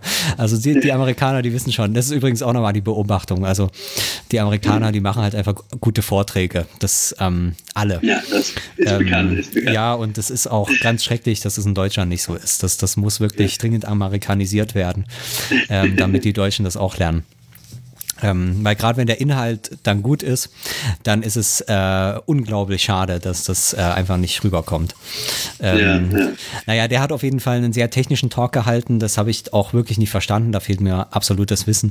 Äh, da ging es irgendwie um den äh, C, also von der Programmiersprache C-Standard, ähm, der mhm. halt so ein paar Bugs in, in, in der Speicher- Speicher, also im Arbeitsspeicher irgendwie so ein paar Bugs hat, wo, dann, wo es dann so Leaks gibt und du quasi auf bestimmte Speicherzustände zugreifen kannst, wenn ein Fehler im Code ist. Ähm, und damit kommst du quasi an Daten ran, an die du nicht rankommen solltest. Ähm, mhm. Das ist so, so äh, mit meinem technischen Unverstand gesprochen das Problem. Und das sind extreme Sonderfälle, aber ähm, wenn du halt irgendwie, also gerade C, das läuft so ungefähr auf jeden Rechner der Welt, wenn du halt paar Milliarden Geräte hast und durch das Internet of Things kommen jetzt jedes Jahr irgendwie eine halbe Milliarde dazu. Also das wären ja dann, wenn das so weitergeht, werden das ja mal äh, mehrere hundert Milliarden Geräte sein. Ähm, da läuft zum Teil dann nicht mehr, also läuft dann auch andere Sachen, aber trotzdem, manche Fehler bleiben auch einfach. Ähm, und äh, das heißt, du, du kannst es auch noch nicht von heute auf morgen ändern, ähm, weil das so richtig, das ist so richtig ans Eingemachte, das merkst du dann auch. Ne? Also der beschreibt dann da irgendwelche Vorgaben, die dort gemacht wurden äh, von äh, in diesem C-Standard äh, und das war halt dann irgendeine Konferenz mal vor zehn Jahren, wo das dann in irgendeinem Dokument steht, wie das zu implementieren ist. Aber wenn du dann mal die Leute fragst, die das selber beschlossen haben, dieses Ding, so wie das oft so ist, wenn man dann da mal nachfragt, dann wissen die selber nicht genau, was es bedeutet, was sie da reingeschrieben haben. Die haben das einfach ein bisschen offen gelassen, so ungefähr, weil, mhm. äh, keine Ahnung, das, das, da kümmern wir uns später drum, so nach dem Motto, wie das immer bei Gesetzen ist auch und so weiter. Und jetzt ja. ist es aber halt nicht irgendein Gesetz, wo sich im Bundestag drum kümmert, sondern ist dann halt irgendwie quasi in Code gegossene Realität, die plötzlich auf drei Milliarden Rechnern läuft. Und zwar Ja. auf allen. Äh, Also vom Atomkraftwerk bis zum Bundestag äh, bis in mein Smartphone so ungefähr. Und au- auf allen dasselbe System. Ähm, und dann kannst du mal überlegen, wie du das fixen kannst. Ähm, und da merkt man auch, dass da halt äh, da so ein bisschen Konsens ist. Also diesem Projekt, äh, was sich um diese Sache kümmert, da sind halt irgendwie, also äh, das ist halt über Harvard, das sind halt irgendwelche Top-Professoren aus Harvard. Das ist von Google finanziert, von noch verschiedenen anderen äh, großen Konzernen. Also an solchen Sachen sind halt dann äh, sehr, sehr, sehr viele Leute interessiert. Ähm, das ist dann auch schon richtig abgefahrener Kram. Also de- de- den, den man wirklich nicht so richtig verstehen kann. Ähm, das wäre vielleicht eigentlich auch eine journalistische Leistung zu erklären, worum es dort eigentlich geht und wie unglaublich äh, folgenreich das dort ist. Ähm, und ja, trotzdem dort halt dieser Typ steht und so ganz locker dann das, das so, so erklärt. Ja. Ja, damit nicht wieder so ein 19-Jähriger kommt und, äh, und alles abstürzen Ja, ich sag mal, äh, ich meine, ich mein, bei dem 19-Jährigen, den wir jetzt hatten, ähm, der, der hat ja nichts wirklich gemacht. Also ich würde sagen, da ist es noch gar nicht so schlimm, aber da sind wir halt schon vollkommen, vollkommen aus dem, aus dem Häuschen. Wenn mal ähm, sowas kommt, was dann wirklich schlimm ist, sowas wie, wie Spectre, was wir letztes Jahr hatten, wo dann halt äh, Prozessoren wirklich äh, äh, physikalisch betroffen sind, äh, die auch, die auch, ähm, äh, das war übrigens genau dasselbe Problem, auch mit solchen Leaks. Ähm, äh, dann, dann habe ich fast das Gefühl, ist das zu abstrakt. Also man hatte irgendwie eine größere Diskussion über jetzt diesen Hacker, weil der so ein paar Bundestagsabgeordnete und so ein paar YouTuber dann hochgenommen hat, als über Spectre. Ja. Obwohl Spectre so ungefähr Dimension mal eine Milliarde ist zu diesem 19-Jährigen. Also, also da kann uns wirklich einfach mal äh, die halbe Weltwirtschaft zusammenbrechen, wenn da mal ein Player Glück hat eines Tages und äh, ein bisschen schneller ist. Äh, also Player sind ja heute vor allem Geheimdienste. Also private Leute können das, glaube ich, kaum mehr machen. Das, das, da- dadurch ist das schon alles zu, zu krass, aber ähm, naja. Und diese, diese, diese Vorträge, von denen du jetzt gesprochen hast, die sich eben ähm, eher kritisch äh, mit den äh, technischen Infrastrukturen auseinandersetzen, du hattest ja auch notiert, äh, den anderen äh, Vortrag äh, A Farewell to Soul Crushing Code. Genau. Ähm, die haben sich jetzt beide ähm, für Code, für Software, basalstes äh, Programmiersprachen, äh, in dem Sinne vor allem äh, im, im Hinblick auf Sicherheit interessiert. Also man, man könnte ja auch sagen, okay, äh, wir, haben, wir haben irgendwie Programmieren total falsch angefangen, wir haben irgendwie äh, so, als hätte man irgendwie anstatt des Rades irgendwie so ein eckiges, viereckiges Teil erfunden, das an allen Autos jetzt dran wäre Ja. und das immer so über die, über die äh, über die Kanten springen würde, sozusagen. Also als hätte man quasi äh, einfach mechanisch falsch angefangen zu bauen und hätte jetzt nur kaputte Geräte. So, so, so klangen jetzt für mich auch äh, die ein, zwei Überschriften hier auch, als, äh, als könnte damit eigentlich auch noch mehr gemeint sein, als nur äh, okay, da gibt es dann irgendwie die und die Sicherheitslücke und da kommt man dann an die Daten ran oder da und da kann man das zum Einsturz bringen. Ähm, gibt es auch irgendwie, was weiß ich, irgendwie da ganz andere äh, denkbare Welten von Software eigentlich, die wir nur nicht haben, weil wir irgendwie mal äh, irgendwann äh, das falsche Rad dran geschraubt Ja, haben. also, also darüber kann ich mehr spekulieren, weil mir da einfach wirklich die Kenntnis fehlt. Ich rede ja auch nur in Metaphern jetzt gerade, genau, genau. Also was, was, was im letzten Jahr noch äh, sowas war, und da wird man aber mal sehen, wie das kommt, ist tatsächlich mathematische Beweise von, von Code. Also das finde ich wirklich nochmal eine interessante Entwicklung, weil die auch ein bisschen zu dieser Blockchain parallel noch läuft, dass man tatsächlich bestimmte, bestimmte äh, Integritätsprüfungen die bisher stärker sozial waren, indem man einfach davon ausgegangen ist, wenn x, x äh, Anzahl von Leuten, die wirklich quasi, dem man vertrauen kann, die kompetent sind, die Ahnung haben und die sich da richtig damit beschäftigen, dass das wirklich funktioniert und kein Fehler drin ist, ähm, dass man das ersetzt durch, durch Mathematik, ganz einfach, äh, äh, die halt nicht äh, quasi äh, äh, ähm, äh, also die keine Fehler macht und die, die auch irgendwie nicht korrumpierbar ist. Das ist noch ein so ein Weg, äh, den man da macht, das stärker einzubauen in diese Sprachen. Ähm, mhm. Was da genau kommt, schwierig, weil am Ende, und das ist auch wirklich zum Teil, glaube ich, noch der blinde Fleck dieser Debatten, am Ende hat man es natürlich vor allem mit sozialen Problemen zu tun.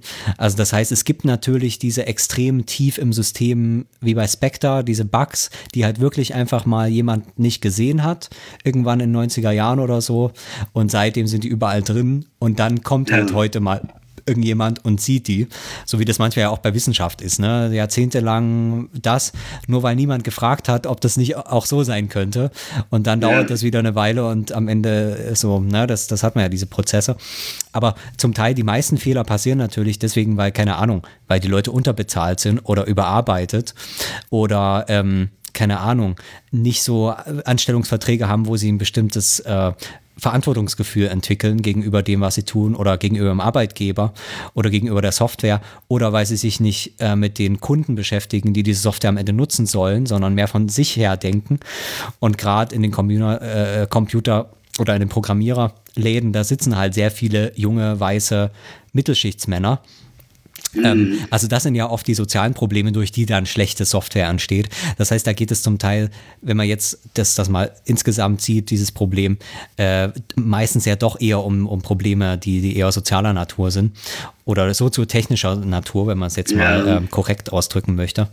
Ähm, dass ähm, das äh, wird man mal noch sehen, äh, wie, ob sich, ob das noch so ein bisschen verschwimmt. Also die Leute, die das dann machen, die kennen das natürlich sehr, sehr gut, weil die alle aus irgendwelchen Softwarebuden kommen und dort genau wissen, dass das größte Problem ist zum Beispiel meistens, dass du halt relativ kurze Anstellungen hast. Das heißt, alle drei, vier Jahre fängt dann jemand anders an mit einem vollkommen anderen Vorwissen, an irgendeinem Codeprojekt weiterzuschreiben und weiterzuschreiben und weiterzuschreiben.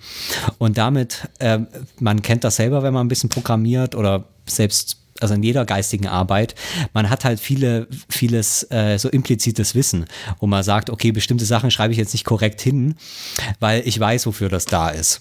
So mhm. ist in der wissenschaftlichen Arbeit genauso, wo man irgendwie ein Exzerpt, irgendwelche eigenen Abkürzungen nimmt oder bestimmte Wörter verwendet, äh, äh, die man sich selber, seine eigene, man, jeder entwickelt ja seine eigene Sprache äh, im Laufe der Jahre.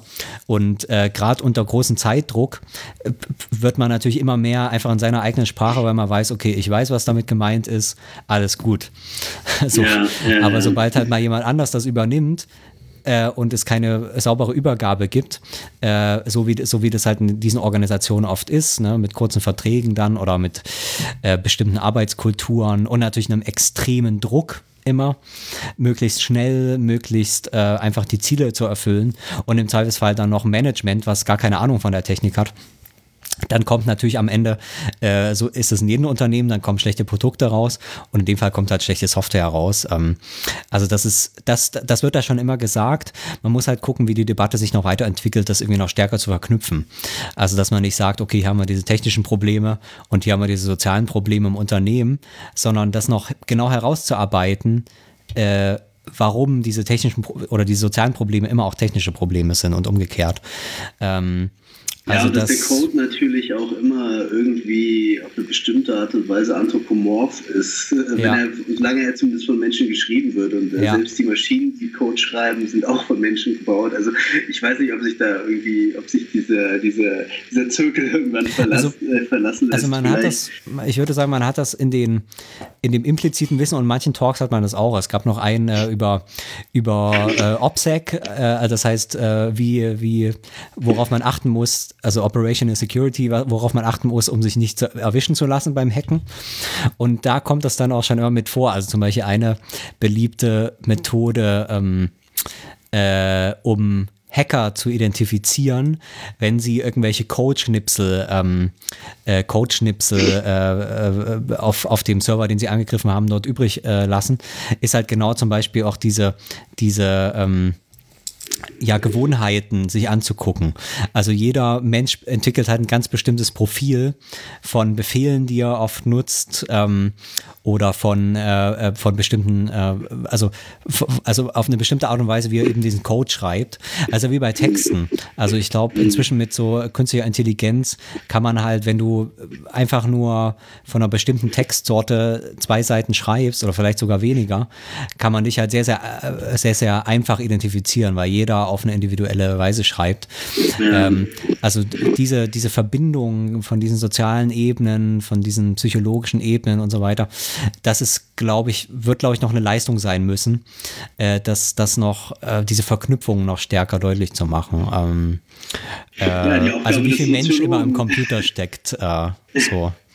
Und wie Ja. viel, wie viel Computer auch im Menschen, auch andersrum natürlich. Ne? Das, äh, das ist eine Seite, die noch gar nicht kommt, aber kommen wir ja später noch dazu vielleicht. Äh, Du hattest ja vor der Sendung beschrieben, dass es äh, beim Kongress nicht nur um jetzt so typische Hacker- und Informatiker-Themen äh, ging, nicht nur um Tech-Talk und äh, ja, Überwachungsstaat, sondern dass es auch eigentlich relativ konventionelle politische und institutionelle ähm, Probleme auch Thema gewesen sind äh, beim Kongress. Also sowas, was man dann auch bei, was weiß ich, bei irgendeinem politischen Fachkongress vielleicht hören würde oder so.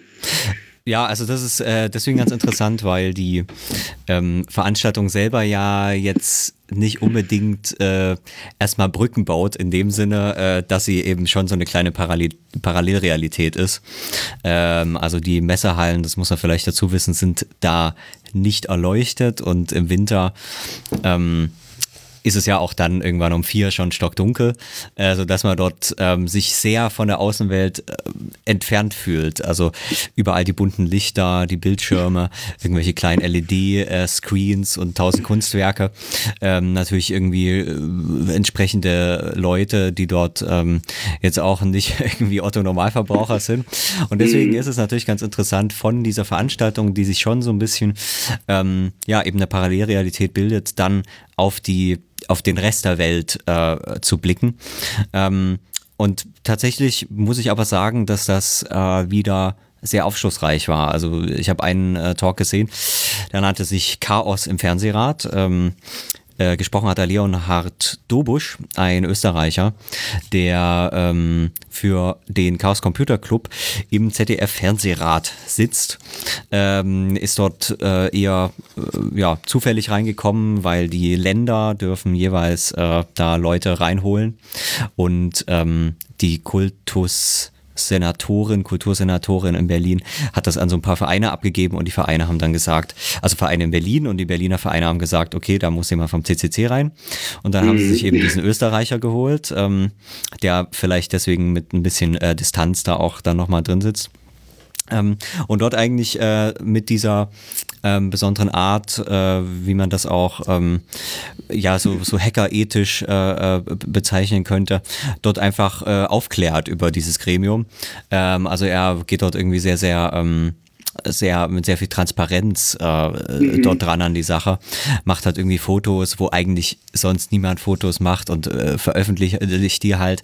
Das ist nicht eigentlich verboten, äh, verboten, aber ähm, irgendwie bei den Leuten, die dort halt sind, äh, ja noch irgendwie äh, jetzt nicht unbedingt gern gesehen. Ähm, und er blockt halt darüber bei Netzpolitik und ähm, wirbelt das Ganze so ein bisschen auf. Und was ich schön fand, war, dass es eben äh, nicht so dieses, ähm, was man ja auch manchmal hat, gerade bei den öffentlich-rechtlichen und bei jüngeren äh, kritischen Leuten, die dann auf die öffentlich-rechtlichen blicken, ähm, eher also so so ein bisschen äh, verachtend und äh, was das immer für ein Schrottprogramm ist und ähm, das müsste man alles jetzt mal ändern oder gleich Ja. abschaffen am besten. Das ist ja manchmal auch noch die Forderung, sondern dort war das eigentlich sehr ähm, naja, sehr, äh, sehr ausgewogen. Ähm, also er hat eben äh, davor geschlagen, ähm, die öffentlich-rechtlichen ähm, auf so eine neue, wie so auf so eine neue Basis der- Öffentlichkeit eigentlich zu, zu holen. Ähm, er kommt natürlich aus dieser, aus dieser Hacker-Community und kennt dann, äh, wie das bei der Wikipedia funktioniert. Auch das sowas wie einen Auftrag, ähm, einen öffentlichen Auftrag erfüllt, nämlich der Information der, der Öffentlichkeit, um eine öffentliche Debatte zu ermöglichen. Ähm, und da hat er vorgeschlagen, dass äh, quasi die öffentlich-rechtlichen oder in dem Fall erstmal das ZDF da eben ganz anders äh, mit der Wikipedia zusammenarbeitet. Ähm, und quasi die Inhalte dort ähm, selbst eben dort mit, dort mit veröffentlicht. Was ich Ja. irgendwie einen ganz guten Ansatz fand. Ich glaube, dieser, dieser Wikimedia-Verein, der fordert das ja eigentlich auch schon länger oder er versucht da zumindest Lobbyarbeit für zu machen, ähm, dass quasi öffentlich-rechtlich, äh, öffentlich-rechtliche Formate allgemein auch ähm, ja, sozusagen so Gemeingut Wissen, äh, Wissensformate werden wie Wikipedia oder besser gesagt, vielleicht geht es auch darum, einfach auf der Plattform äh, viel mehr Content noch zu verwenden, was eben aus dem öffentlich-rechtlichen stammt. Ähm, ich weiß jetzt nicht genau, was da der, der Anspruch war, aber die, die, die machen da eigentlich auch schon länger, glaube ich, für auch so ein bisschen Lobbyarbeit eben, genau. Auf jeden Fall, ja. Er sitzt eben in dem Rat und kann mhm. das dort natürlich entsprechend dann auch ähm, den den äh, Menschen dort äh, erklären und ich glaube, das ist dann irgendwie auch ähm, sein Anspruch. Ähm, was halt auch gut war, ist, dass er eben nicht so ähm, dann doch irgendwie sehr, sehr, sehr realistisch, äh, ist ein blödes Wort, aber irgendwie sehr, sehr mit viel Verständnis an die Sache rangegangen ist und hat halt gesagt, das ist eigentlich keine keine prinzipielle, ähm, prinzipielle jetzt auf so einer philosophischen Ebene irgendwie, dass das unmöglich wäre, das so umzubauen, äh, sondern dass einfach der Apparat ist halt auf lineares Programm ausgebaut. Also auf lineares, äh, beim Radio ist es ja nicht ganz so die Qualitätsprobleme, aber vor allem beim Fernsehen, wo ja auch der meiste Aufwand äh, drin steckt, ähm, ist einfach der ganze Apparat so gebaut, dass da am Ende ein lineares Fernsehprogramm rauskommt, was eben jetzt auch nur noch 70-Jährige gucken. Ähm, und das machen sie ja irgendwie auch gut. Ne? Also ich sag mal so, wenn du halt irgendwie der entsprechende Zielgruppe bist, dann ist das irgendwie auch ein ganz gutes Programm für dich.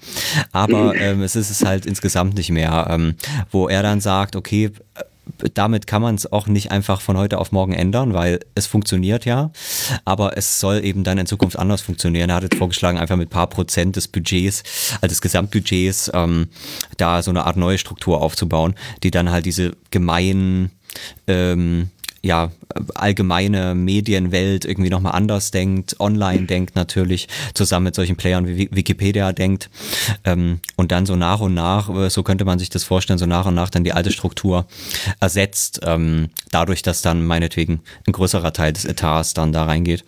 Ähm, und das fand ich irgendwie eine sehr, äh, sehr gute, sehr realistische irgendwie Debatte darüber, ähm, weil irgendwie die Diskussion, wie schrecklich das Programm ist und wie ähm, so, die, die, hat man irgendwie jetzt auch schon tausendmal geführt und es ändert eben ja doch nichts. Ne?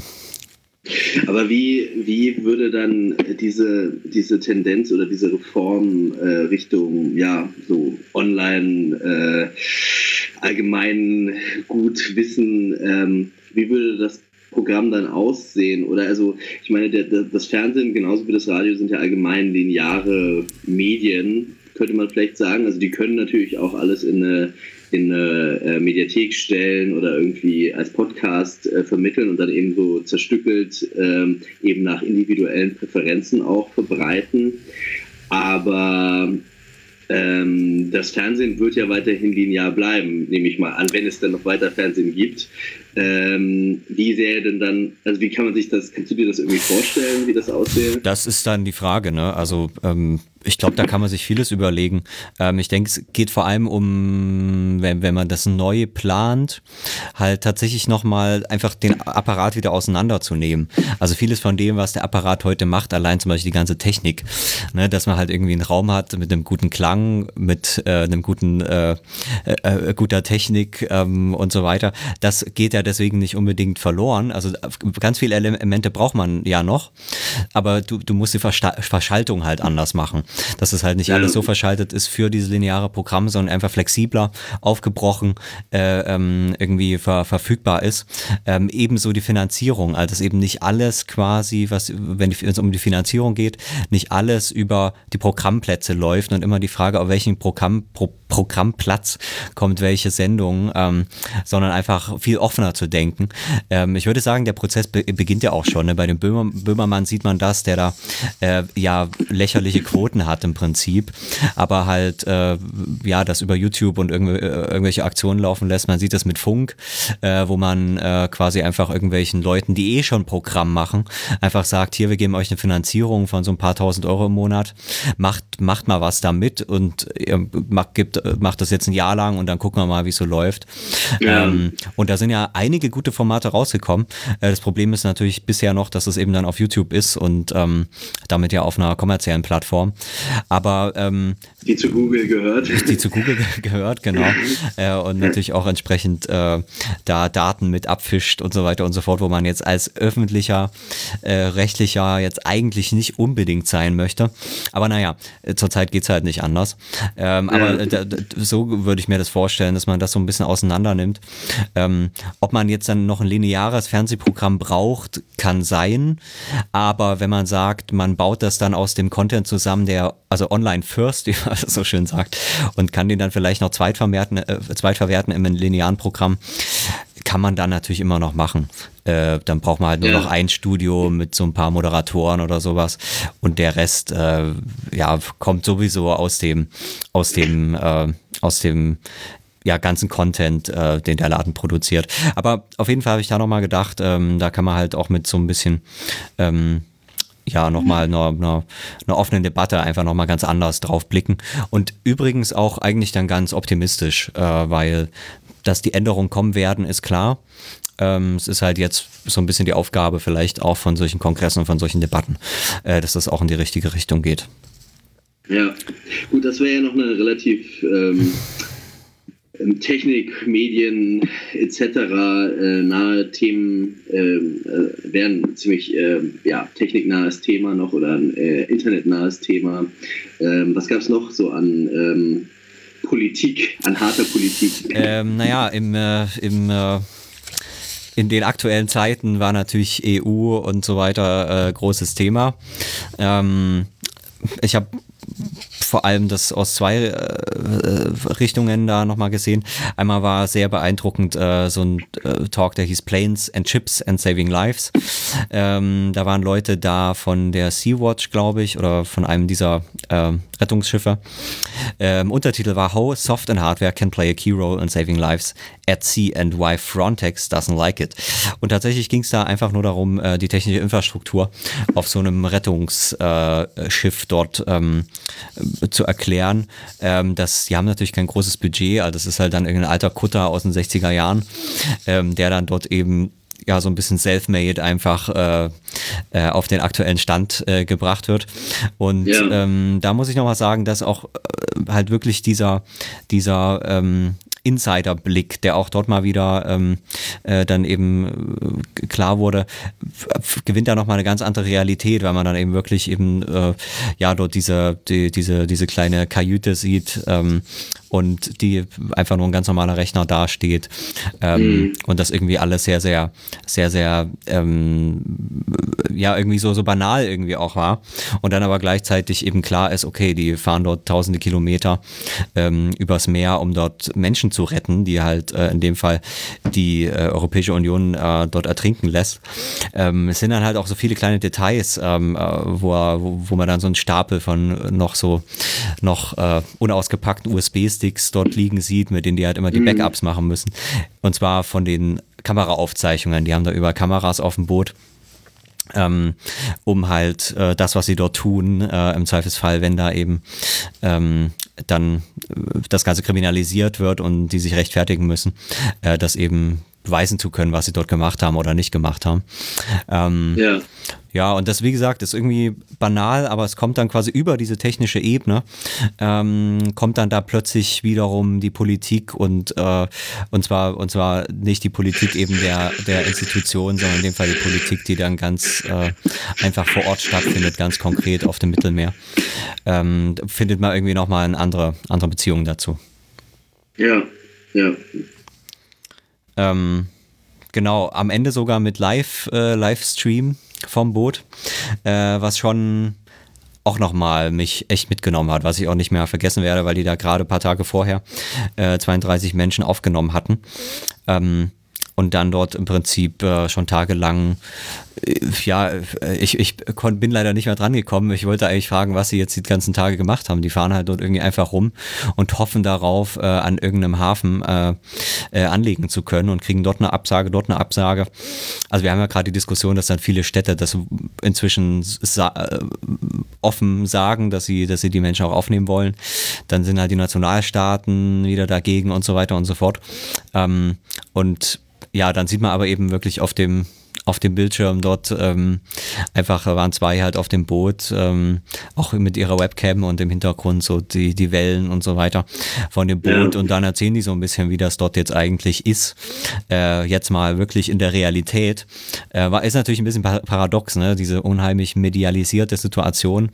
Ähm, auch natürlich äh, sehr kompliziert, die waren da mitten auf Mittelmeer, das heißt, da gibt es ja nicht mal Mobilfunk, sondern es wird dann über Satelliten gesendet und so weiter. Also das ist alles jetzt nicht schon relativ aufwendig, aber ja, über diese, über diese Konstruktion wird das plötzlich viel, viel realer als alles, was, äh, was man dann sonst so hört dazu. Realer durch die, durch die digitalen Medien. Was man ja eigentlich mal dann auch eigentlich mal das Gegenteil denkt, eigentlich, dass das nur, nur, nur live äh, vor Ort, face to face ist real, aber irgendwie.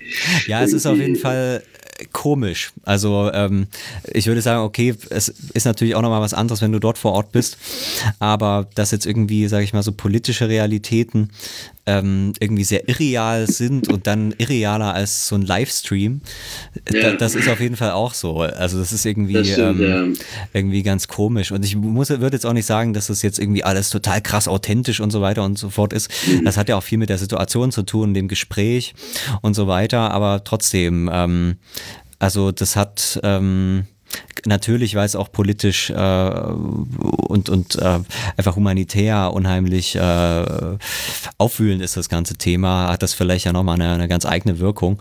Aber ja, ähm, ja also für solche Momente ähm, war ich echt äh, auch dankbar. Also da denke ich dann, okay, das müsste, wenn wir jetzt nochmal den Bogen zu den öffentlich-rechtlichen schlagen wollen, das müsste halt irgendwie auch im öffentlichen rechtlichen Programm kommen, sowas. Einfach mal ja, so eine Live-Schalte ja. auf das Boot. Das muss ja überhaupt gar nichts, ähm, wenn man da politisch, meinetwegen, selbst wenn man politisch noch seine Probleme hat, muss das ja gar nicht verbrüdernd sein, äh, sondern ja. einfach die Leute direkt dort zu fragen. Hier, oder dreht doch mal die Kamera, äh, lasst die Menschen, die ihr dort vorm Tod errettet hat, nochmal winken. Das sind nämlich echte Menschen. So, und, und ähm, so so, in der Art. Und das mal im Fernsehen, ja. Äh, da wäre von heute auf morgen wäre eine völlig andere, völlig andere politische Debatte. Ähm, also das, ähm, ja. Und das, ja. hat, das hat was eben mit diesen technischen Mitteln zu tun. Das ist wirklich ganz eindeutig so, ähm, ja. die dort halt ja auf dem Kongress da so vielleicht so einen kleinen Blick in eine mögliche bessere Zukunft ähm, erahnen lassen. Ja, verstehe. Was gab es noch zur EU?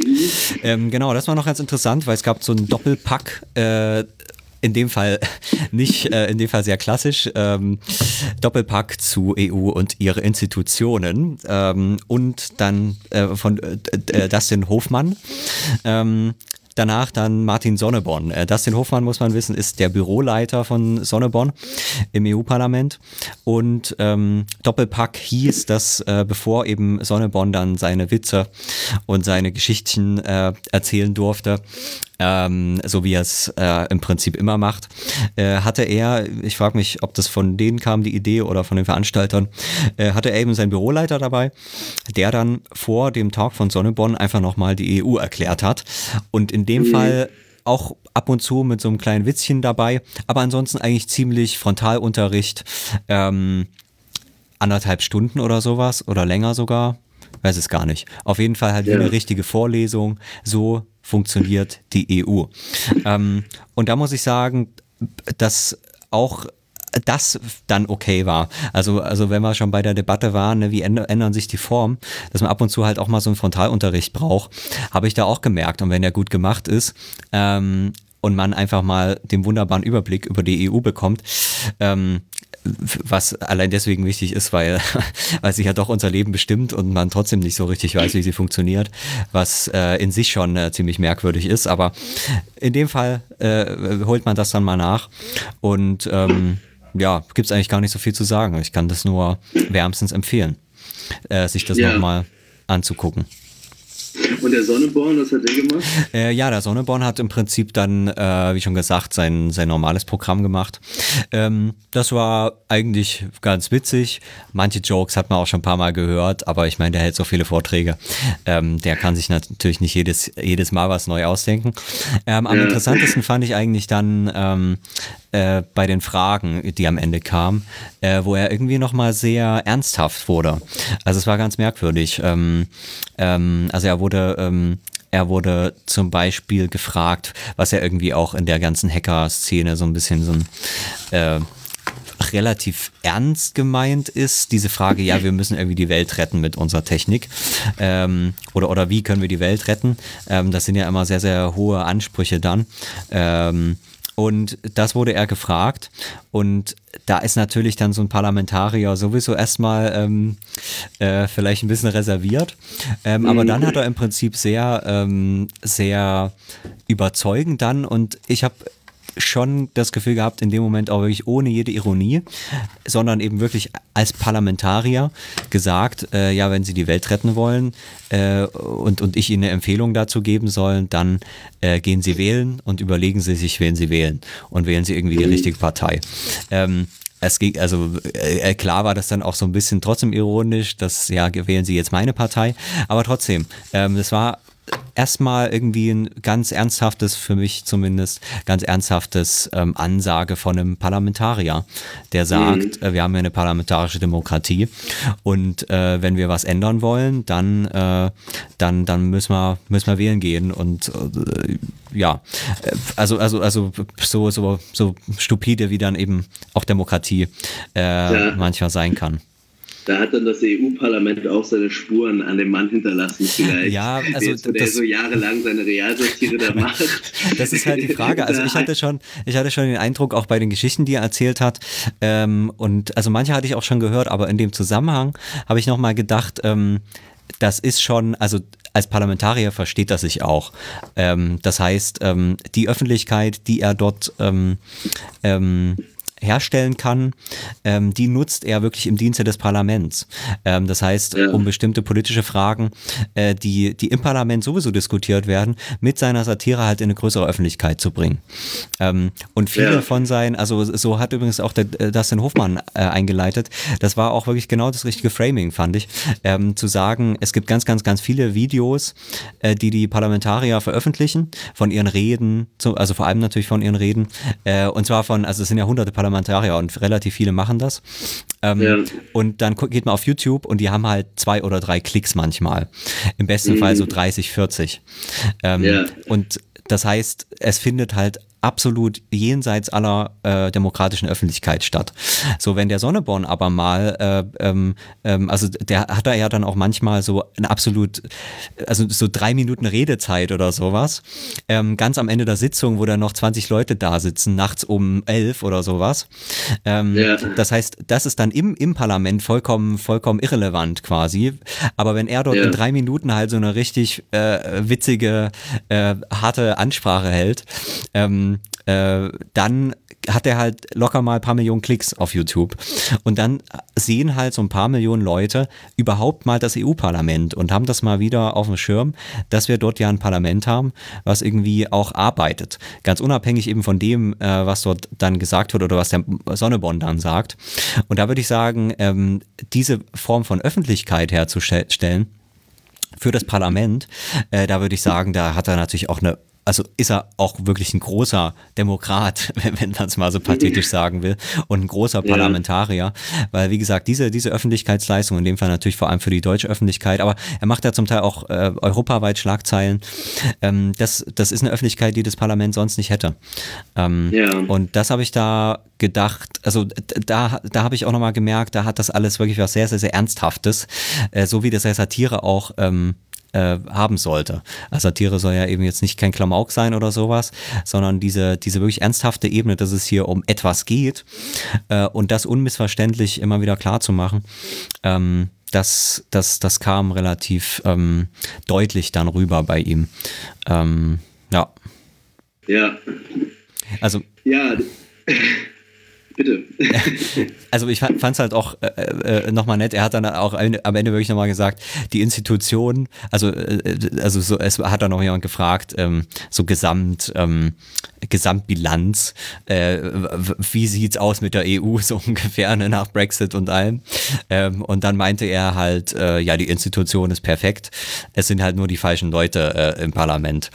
So. Ja, ähm, ja. Also das war irgendwie nochmal so ein ganz netter, ganz netter Spruch. Auch der wieder natürlich ein bisschen ironisch, weil man kann ja jetzt die Leute nicht alle austauschen. Aber trotzdem irgendwie, ähm, äh, sind das auch Und Bekenntnisse? die Institutionen auch nicht. Ja, genau, ja. genau, und das weiß er ja auch, aber trotzdem, äh, es, äh, diese, diese Ebene des Bekenntnisses zu sagen, ähm, ähm, die Debatte läuft schief, wenn nur darüber gesprochen wird, ähm, ob wir jetzt äh, zu viel EU haben und ob die EU falsch ist, äh, quasi. Ja. Ne, Das, das Ja. sind ja zum, irgendwie zum Teil die Debatten. Und da würde ich eben dann sagen, da kommt von ihm als eben ein Parlamentarier, der zwar alles in Frage stellen kann, aber nicht die Existenz ähm, seines Parlaments. Äh, das Mhm. kam da, das kam da nochmal ziemlich deutlich. Ja, verstehe.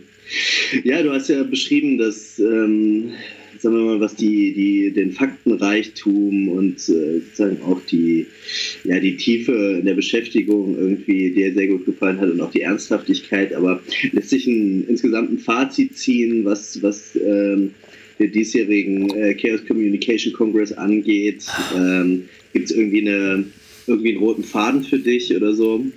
Ähm, also der rote Faden wäre tatsächlich, das schließt natürlich jetzt an den Sonnenborn ein bisschen an, ähm, diese Ernsthaftigkeit, diese gewisse, die sich schon durchzieht. Also das war, ist jetzt keine, ähm, keine ähm, äh, traurige Veranstaltung oder, oder bierernste Veranstaltung, ganz im Gegenteil.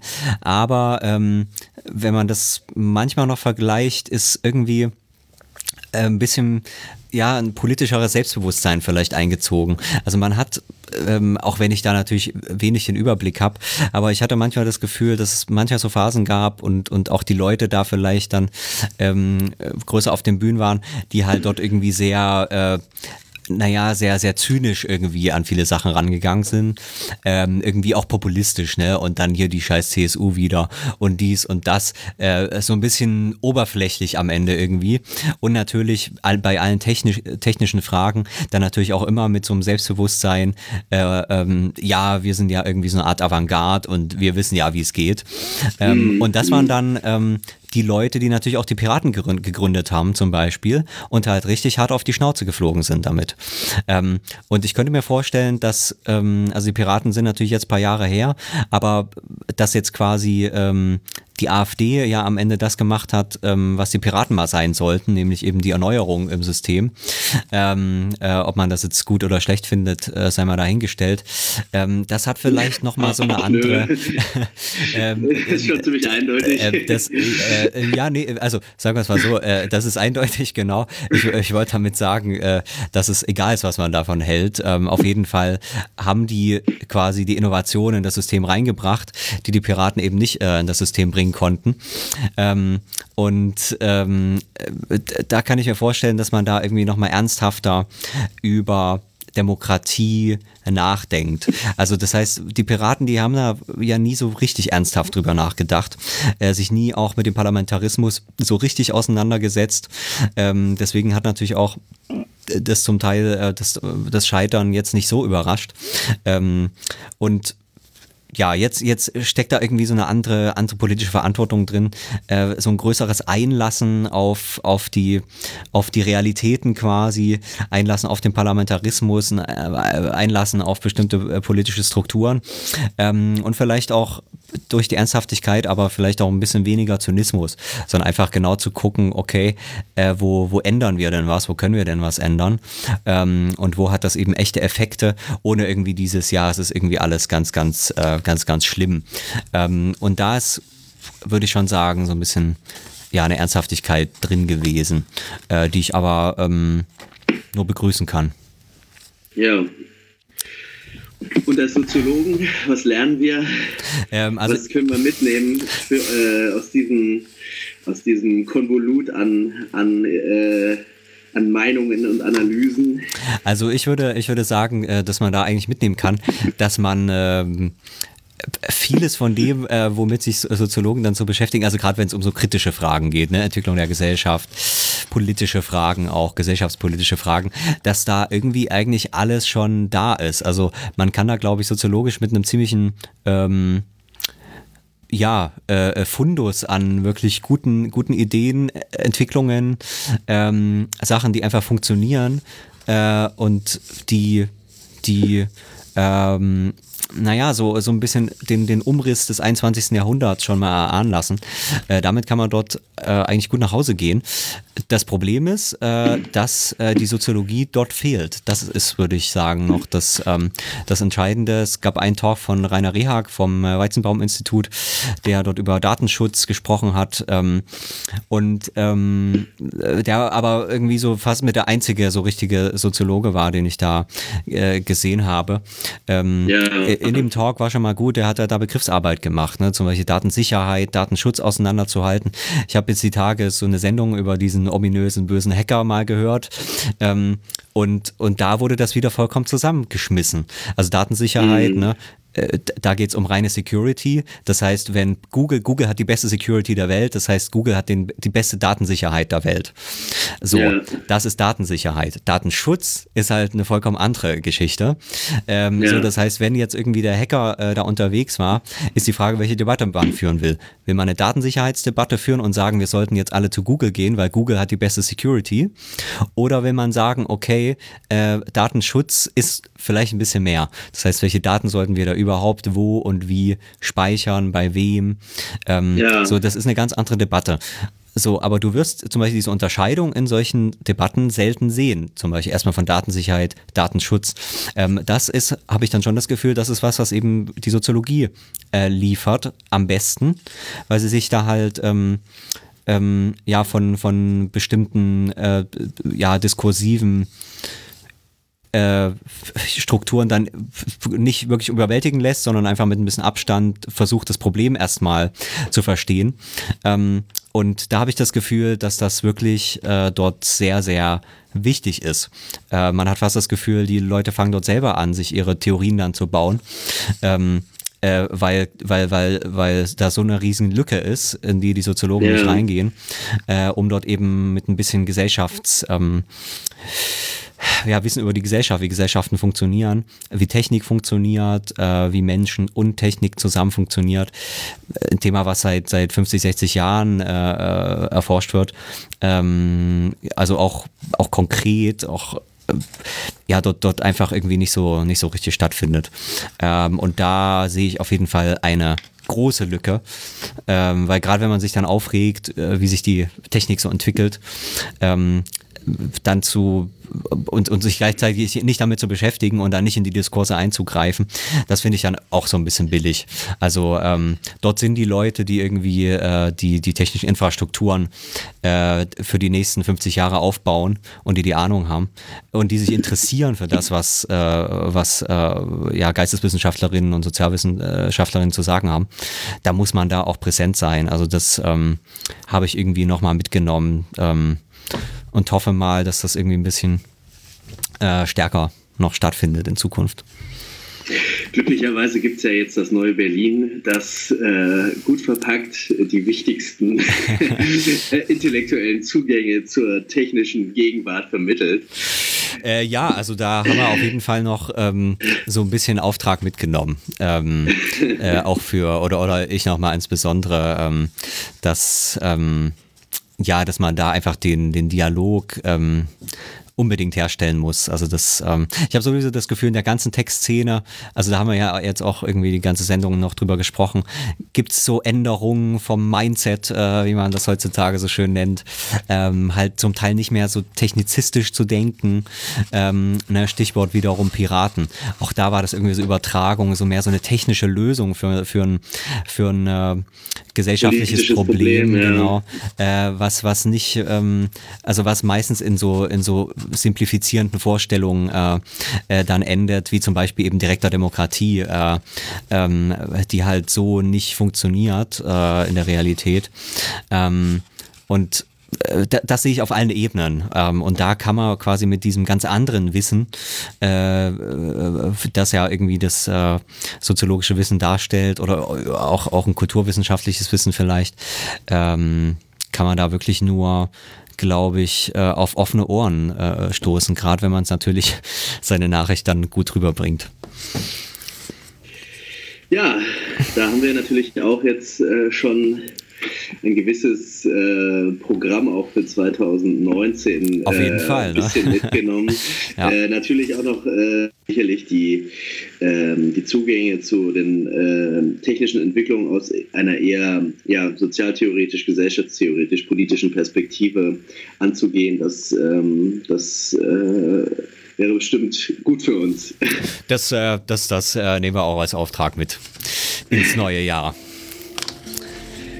Ja, dann würde ich sagen, sind wir, sind wir ein bisschen klüger. Danke, dass du deine ähm, Erfahrungen da geschildert hast. Ich äh, lag derweil äh, ähm, müde auf, dem, auf der Couch, wie ich es auch jetzt liege, äh, während du der nach Leipzig gereist bist. Äh, vielen Dank dafür. Ähm, Ja, genau. du kannst ja die Talks noch nachsehen. Ich- Sind ich archiviert an. ähm, und in ein paar Jahren dann vielleicht auch im ZDF zu sehen. In diesem Sinne, Äh, frohes neues Jahr und frohes neues Äh, Jahr. macht's Danke fürs gut. Zuhören.